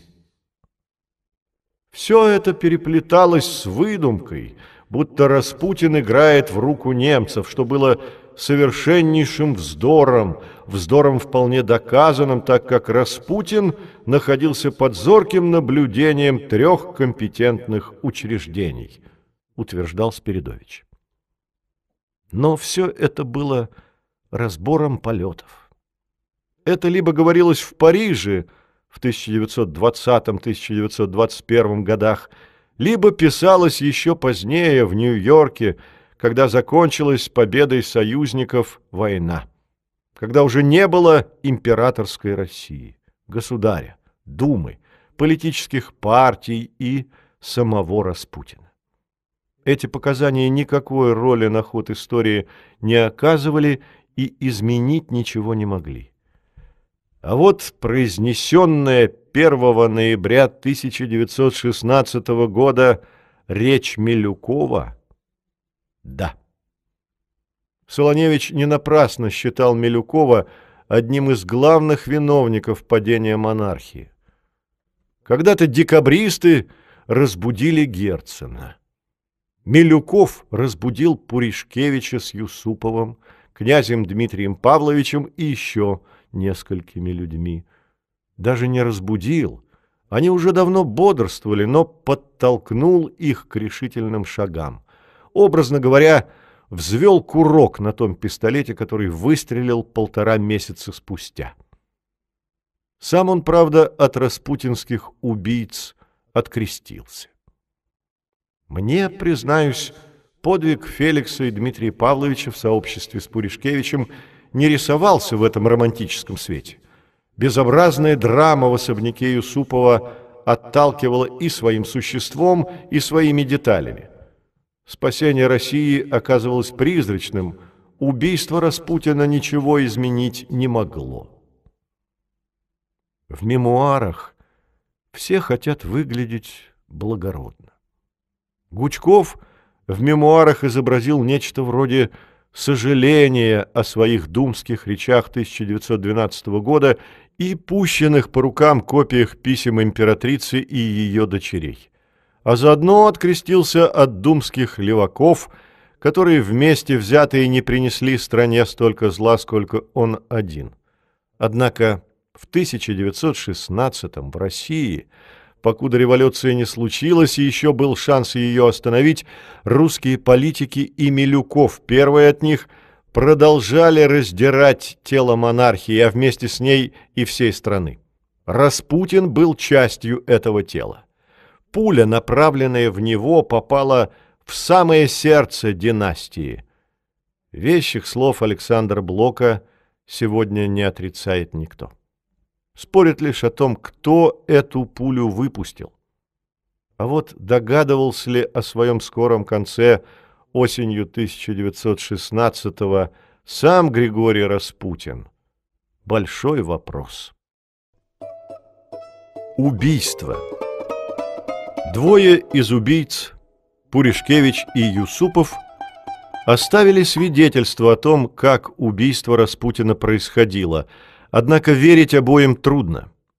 Дневник Пуришкевича меньше всего похож на дневник, мемуары Юсупова на мемуары. И то, и другое литературно обработанная публицистика. Член Государственной Думы Владимир Митрофанович Пуришкевич был монархистом, черносотенцем и, что еще более важно, англофилом. Солженицын очень точно назвал его истерическим и перекидчивым. Вскоре после Милюкова он выступил в Думе с гневной антираспутинской речью. Как писал в мемуарах протопресвитер Шавельский, по поводу этой речи один из великих князей Михайловичей 22 ноября телеграфировал в Петроград своему брату Николаю Михайловичу. Читал речь Пуришкевича, плакал, стыдно. И пустой фразеологии – и демагогии в речах Пуришкевича сколько угодно. Распутин в качестве неугасимой лампады в царских покоях. Писал он в своем дневнике. Да и вообще, как к Распутину не относись, нельзя не признать, что его убийцы были людьми малосимпатичными. И в данном случае можно согласиться с Гучковым, говорившим о том, что Пуришкевич из тех, которые торгуют на своем темпераменте. И все же гораздо больше неприязни вызывает Феликс Юсупов. Человек, явивший собой классический пример того, до каких степеней упадка и разложения дошла салонная русская аристократия. И нравственные метания Юсупова. Внутренний голос мне говорил – Всякое убийство есть преступление и грех, но во имя Родины возьми этот грех на свою совесть, возьми без колебаний. И его развращенность, его оборотничество. Решено было, что прежде всего я войду в тесное общение с Распутиным, заручусь его доверием и постараюсь узнать от него самого как можно больше подробностей о его участии в политических событиях. С каждым днем доверие старца ко мне возрастало. И вместе с тем его несомненная дружба с Распутиным, начавшаяся еще в 1909 году, чтобы в основе их дружбы не лежала, все это еще одно доказательство того, что Распутин, особенно в последние годы, замечательно притягивал к себе всякую грязь. Моносевич Мануилов, Андроников, Добровольский, Рубинштейн, Манус — Хвостов с Белецким, Илеодор. Феликс Юсупов в этом ряду фигура самая знатная. Очевидно, что Распутину эта дружба льстила, и он к ней стремился. На эту любовь он купился и через нее принял смерть. Союз мужика и аристократа, очень скоро обернувшийся против сословий, которые оба представляли. Юсупов, равно как и великий князь Дмитрий, был человеком, вхожим во дворец. Тем не менее, все действия Юсупова в первую очередь именно против императрицы и были направлены. Если убить сегодня Распутина, через две недели императрицу придется поместить в больницу для душевнобольных – ее душевное равновесие исключительно держится на Распутине. Оно развалится тотчас, как только его не станет. А когда император освободится от влияния Распутина и своей жены, все переменится. Он сделается хорошим конституционным монархом. Говорил он кадету, и на этот раз действительно без сомнений масону Маклакову, тоже вовлеченному в заговор и сыгравшему в нем чрезвычайно важную роль. Об этом циничном плане устранить государыню князь Феликс не обмолвился в своих мемуарах ни словом. Там он борец с надвигающимся большевизмом, который Распутин якобы олицетворял. Но, несмотря на патетическую преамбулу конца Распутина, мы не имеем права питать легендами сознание умственно созревшей молодежи. Мне, как близкому свидетелю некоторых событий этого вчерашнего дня, Хочется рассказать о них все, что я видел и слышал. Ради этого я решил преодолеть в себе то тягостное чувство, которое поднимается в душе при близком соприкосновении с минувшим. Юсупов или те, кто помогал ему писать его мемуары, хорошо понимали неприглядность роли Феликса в этом деле и изо всех сил пытались его оправдать. Была еще проблема с охраной, но она достаточно легко решалась. Со своими телохранителями Распутин не церемонился. Несмотря на страх за свою жизнь и реальное опасение стать жертвой, относился к охране легкомысленно. По свидетельству Штюрмера, которому в данном случае нет оснований не верить, премьер-министру часто следовали жалобы, что Распутина не могут охранять, потому что он никого не слушает и все делает по-своему. Генерал Глобачев писал, «В 10 часов вечера он сказал агентам, что больше не выйдет и ляжет спать, а потому агенты могут идти домой».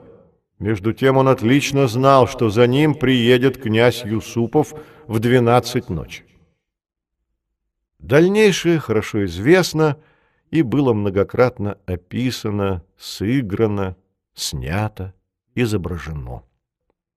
Яд, который на самом деле не был ядом, пуля, которая не сразила Распутина на повал, еще одна пуля, еще одна, подвал, автомобиль, тело, сброшенное в малую Невку — кураж опьяненного Пуришкевича, заявившего городовому, что этой ночью во благо России он убил Распутина, поднятая на ноги полиция. Об убийстве Распутина написано еще больше, чем о его любовных похождениях. Версии случившегося в ночь с 16 на 17 декабря 1916 года в подвале Юсуповского дворца немерено. Политическое убийство, убийство на сексуальной почве, ритуальное убийство, масонский след, акт высокого патриотизма, уголовщина. Каждый может выбрать легенду на свой вкус. Чем, например, объяснить неограниченное доверие, которое оказывал Распутин молодому Юсупову, никому вообще не доверяя, всегда опасаясь быть отравленным или убитым? Писал в своем дневнике великий князь Николай Михайлович. Остается предположить опять что-либо совсем невероятное, а именно влюбленность, плотскую страсть к Феликсу, которая омрачила этого здоровенного мужчину, развратника, и довела его до могилы. Эта версия долгое время считалась не столько самый убедительный, сколько самый скандальный. Распутин был убит по гомосексуальным мотивам. Но недавно появилась еще одна и, похоже, куда более достоверная гипотеза. Боясь, что под влиянием Распутина Россия может выйти из войны и заключить сепаратный мир с Германией, англичане вошли в контакт с русскими националистами – и организовали убийство Распутина, точнее, проконтролировали его выполнение. Убийц было больше, чем Юсупов с Пуришкевичем называли, а они писали о великом князе Дмитрии Павловиче, поручике Сухотине и докторе Лазаверте. И, наконец, решающую, третью пулю в Распутина всадил никакой не Пуришкевич, а английский агент по имени Освальд Рейнер. В этом тогдашние русские патриоты-монархисты из монархических соображений, отказавшиеся принять в ряды исполнителей своего, кадета Маклакова, а англичанина прихватили. Признаться не могли или не хотели, стыдились. Вот выдержки из беседы журналистки Натальи Голицыной с английским историком Эндрю Куком. Наталья Голицына. Новое расследование убийства сибирского старца, оказывавшего опасное с точки зрения его современников влияние на российскую политику предвоенного и военного периода, проведено бывшим офицером Скотленд-Ярда Ричардом Каллином и историком разведки Эндрю Куком – Согласно их версии, находившиеся в Петрограде агенты британской разведки капитаны Джон Скейл и Стивен Али, а также лейтенант Освальд Рейнер, были серьезно обеспокоены дошедшими до них сведениями о возможном сепаратном мире России с Германией, которого добивался Григорий Распутин. Заключение мира с Россией позволило бы Германии перебросить с Восточного фронта на Западный 350 тысяч солдат, что создало бы критическую ситуацию для англо-французских войск.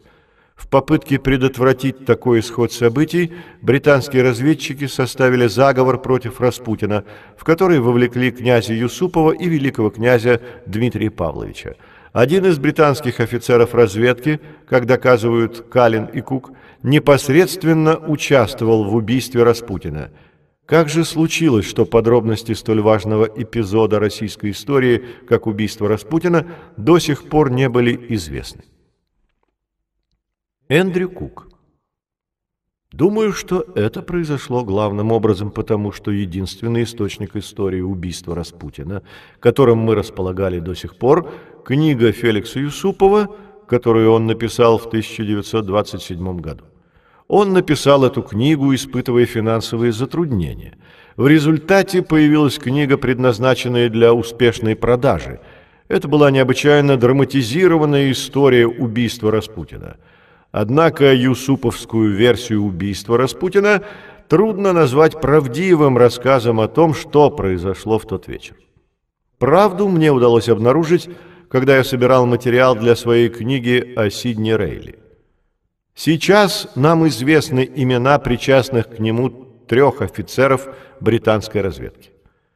Накануне убийства они в течение нескольких дней встречались с князем Феликсом Юсуповым и великим князем Дмитрием Павловичем.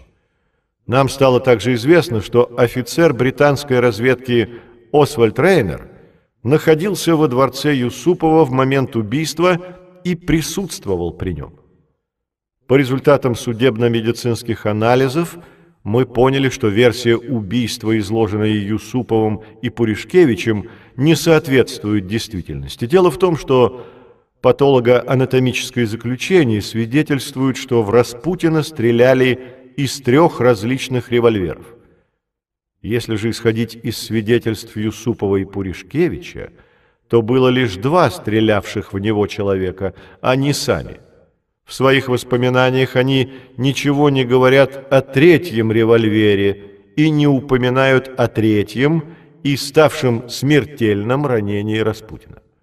Смертельный выстрел в лоб произвел Освальд Рейнер. По всей вероятности, все именно так и обстояло, а не так, как писал Юсупов в мемуарах про восстающего с земли Григория – что стало источником самых разных легенд. Юсупов действительно боялся Распутина. И, скорее всего, это стало одной из причин того, что он обратился за помощью к британцам, преследовавшим в убийстве Распутина свои интересы. Распутин был убит не тогда, когда Дума, общество и печать – возмущались его безнравственным поведением, и не тогда, когда обвиняли его во вмешательстве в область внутреннего управления Россией, а тогда, когда под влиянием неудач на войне возникли слухи о сепаратном мире с Германией. Вполне логично заключил князь Живахов. Британская версия – преподается сегодня почти как открытие. Но справедливость требует признать, что английский след прочитывался в истории с Распутиным давно, и даже имя убийцы Распутина, агента Рейнера, не новое.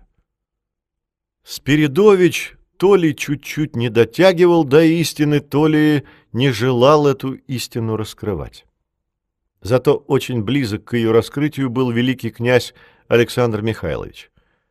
Самое печальное было то, что я узнал, как поощрял заговорщиков британский посол при императорском дворе сэр Джордж Бьюкинен. Он вообразил себе, что этим своим поведением он лучше всего защитит интересы союзников, и что грядущее либеральное русское правительство поведет Россию от победы к победе. Он понял свою ошибку уже через 24 часа после торжества революции. Император Александр III выбросил бы такого дипломата за пределы России, даже не возвратив ему его верительных грамот. Но Николай II терпел все. Из писем императрицы мужу известно, что проницательный Распутин и сам англичан опасался. Когда весной 1916 года была потоплена немецкой торпедой английская субмарина с лордом Китчнером, Распутин призывал не огорчаться. «Видишь ли, его всегда страшит Англия, какой она будет по окончании войны, когда начнутся мирные переговоры», — писала она. Слухи об англичанах, находившихся в Юсуповском дворце в ночь на 17 декабря, ходили по Петрограду уже в 1917 году. В одном из недавних выпусков альманаха «Минувшее» была опубликована рассекреченная переписка рядовых русских националистов, чьи письма перлюстрировала полиция. Некто Веселов писал некоему Демидову. Последние известия гласят, что Гришка, быв агентом Вильгельма при дворе и окруженный четырьмя жидовскими банкирами, был устранен англичанами и что никакие князья тут ни при чем. Агентом Вильгельма Распутин не был. А вот князья были при чем. И валить все на одних англичан не стоит. Распутина убивали всем миром. Интернационалом только не масонским, а более широким, в который входили в том числе и самые, что ни на есть, ярые русские националисты, либо прямо участвуя в убийстве, как Пуришкевич, либо явно или неявно с этим деянием солидаризируясь. Непричастны к его убийству и ко всеобщему российскому ликованию были разве что русские мужики. И Матрена Распутина со своих или с чужих слов – не зря говорила следователю Соколову о пророческих словах своего родителя. Государь говорил отцу, что если будет жить так, как хочет мой отец, то его убьют мужики. Отец говорил государю, что мужики никогда не убьют царя, а убьет его интеллигент. Были ли интеллигентами Юсупов, Пуришкевич, великий князь Дмитрий Павлович или английский киллер Освальд Рейнер – вопрос спорный. Главное, что цели своей, по крайней мере, первые трое, не добились. Русские аристократы и монархисты хотели убить Распутина с одной единственной целью – выбить опору из-под ног императрицы. Они были уверены, что его смерть ее сломает, и государыня перестанет влиять на государственную политику. Но Александра Федоровна оказалась сильнее и духом не пала. И тогда в воспаленном сознании убийц стали рождаться новые планы. Государь, кажется, скоро едет в Ставку — Нужно было бы, чтобы императрица Мария Федоровна этим воспользовалась и с людьми, которые могут ей помочь и поддержать ее, отправилась бы туда. Там вместе с Алексеевым и Гурко потребовали бы, чтобы арестовали Протопопова, Щегловитова, Аню и Александру Федоровну отправили бы в Ливадию, писал Юсупов великому князю Николаю Михайловичу, только такая мера может еще спасти, если только не поздно. Я уверен, что пассивное отношение государя ко всему, что происходит, является результатом лечения его Бадмаевым. Миша, великий князь Михаил Александрович, тоже не видит никакого выхода, кроме высылки их в Ливадию. Но вопрос, как это сделать, он никогда на это не решится, да и она не поедет, сообщал Николаю Михайловичу его родной брат, великий князь Александр Михайлович. Никто ни на что не решился, и оказалось, что Распутина, с точки зрения российских государственных интересов, убили, в общем-то, зря. Снова получилось не преступление, но ошибка и страшная гадость. Я познакомился с князем Юсуповым, который мне рассказывал, очевидно, уже десятки раз, историю этого убийства с его потрясающими подробностями. Вспоминал позднее Сергей Булгаков. В его рассказе не было ничего, кроме аристократической брезгливости. Не было даже сознания того, что пуля направлена в царскую семью, и что с этим началась революция. Это было уже тогда для меня очевидно. Убийство Распутина внесло недостававший элемент какой-то связи крови между сторонниками революции, а таковыми были почти все. Это убийство разнуздало революцию, и стали открыто и нагло говорить и даже писать, правда, не о цареубийстве, но о дворцовом перевороте. Но то, что задумывали одни, совершили другие, а воспользовались плодами третьи. Формально следствие по делу об убийстве Распутина проводилось. На деле царь никого так и не наказал. Ни великого князя Дмитрия Павловича, сосланного в Персию и тем спасенного от революции, ни Феликса Юсупова, отправленного в свое имение под Курск, ни защищенного депутатской неприкосновенностью Пуришкевича, ни тем более английских шпионов, союзников, которым государь оставался верен до самого своего конца. Безнаказанность, которой они воспользовались, давала печальное представление о силе закона в России – заставило всех понимать, что власть не посмела тронуть виновных, признался позднее Маклаков. Темные силы После смерти Распутина все действительно затрещало по швам.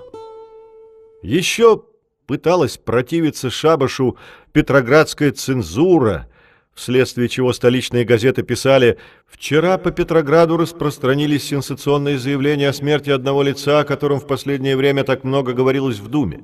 Русское слово, 1916 год, 18 декабря. Труп лица, сделавшегося жертвой сенсационного убийства, до поздней ночи нигде не был найден. Русские ведомости, 1916 год, 18 декабря. Но сопротивление было сломлено в два счета. Позор, позор, позор! Вот что такое Григорий Распутин для России. Позор исторический, позор несмываемый. Позорно было, когда нельзя было упоминать его имя в печати. И позорно теперь писать о нем, как о человеке, игравшем такую огромную роль в истории наших дней. Возмущалась газета «День». А толпа, между тем, торжествовала. Улицы Петербурга имели праздничный вид – Прохожие останавливали друг друга и счастливые поздравляли и приветствовали не только знакомых, но иногда и чужих. Некоторые, проходя мимо дворца великого князя Дмитрия Павловича и нашего дома на мойке, становились на колени и крестились. Так писал Юсупов, которому, положим, можно было бы и не верить, но о том же самом свидетельствовали и другие герои тех лет. Когда в столице узнали об убийстве Распутина, все сходили с ума от радости, вспоминала Вырубова.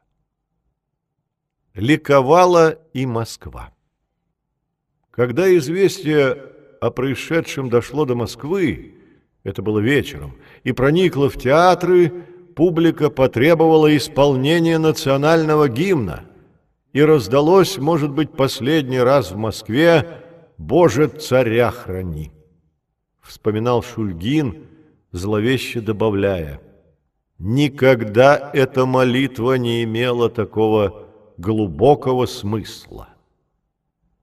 Смерть Распутина была принята царем и царицей спокойно. Ни слез я не видел, ни получил упрека, говорил Протопопов на следствие. И в другой раз убийство Распутина – особого впечатления не произвело. Говорилось, что он погиб за семью царя, что теперь Бог даст победу и наступит успокоение. Не наступило. И те, кто это делал, знали, что они делают. Ранним утром в субботу, 30 декабря, в Петрограде совершено одно из тех преступлений, которые из-за своего масштаба пятнают благоограниченные законы этики и из-за своих последствий меняют историю поколения. Послал донесение в Лондон начальник Рейнера, английский разведчик Самуэль Хоар. Однако сохранились и другие свидетельства. И порою с ними происходят странные вещи, написанные с целью Распутина опорочить, сегодня они воспринимаются совсем иначе. Тот же самый Маклаков, который так ликовал и Гоголем выступал в декабре 1916-го, совершенно иначе отнесся к этой истории 10 лет спустя. Помимо процитированного выше осуждения власти за то, что она не наказала убийц, он привел свое свидетельство. Одна из светских дам Петербурга сделала любопытное наблюдение. При посещении госпиталя, где было много солдат, она под радостным впечатлением от смерти Распутина о нем сообщила солдатам. Она ждала выражения восторга. Солдаты угрюмо молчали. Солдаты продолжали молчать, и, наконец, один из них вымолвил. «Да, только один мужик и дошел до царя, и того, господа, убили». Плох ли, хорош ли был Распутин? Но отрывать сибирского странника и от царской семьи, и от русского народа значит резать по-живому. И, пожалуй, никакое из существующих на сегодняшний день объяснений того, что воплощал этот странный союз, нельзя назвать исчерпывающим. Одно очевидно, в ночь с 16 на 17 декабря 1916 года в России произошла национальная трагедия. Распутин не раз говорил, что с его смертью рухнет трон и погибнет династия Романовых. Очевидно, в этом диком и яростном человеке было то смутное предчувствие беды, какое бывает у собак – перед смертью в доме. И он умер с ужасным трудом, последний защитник трона, мужик, конократ, иступленный изувер. Писал вхождение по мукам Алексей Толстой. Он никаких оснований не имел звать убитого изувером и конокрадом, но в одном и в самом главном попал в точку — за два месяца до революции в России был убит самый верный защитник монархии и самый страшный ее разрушитель. Митрополит Евлогий на страницах с Распутиным никак не связанных. Общее положение в епархии становилось все хуже и хуже. В деревнях грабежи и разбой, в уездах погромы помещичьих усадеб и убийства помещиков. Случалось, что в праздник деревня отправлялась в церковь, а после обедни всем миром грабила соседние усадьбы. Особенно неистовствовали в прифронтовой полосе. Тут была просто вакханалия. Такую внезапную перемену понять трудно. Не то это было влияние массового гипноза, не то душами овладели темные силы. В этом невольном совпадении и есть ключ ко всему.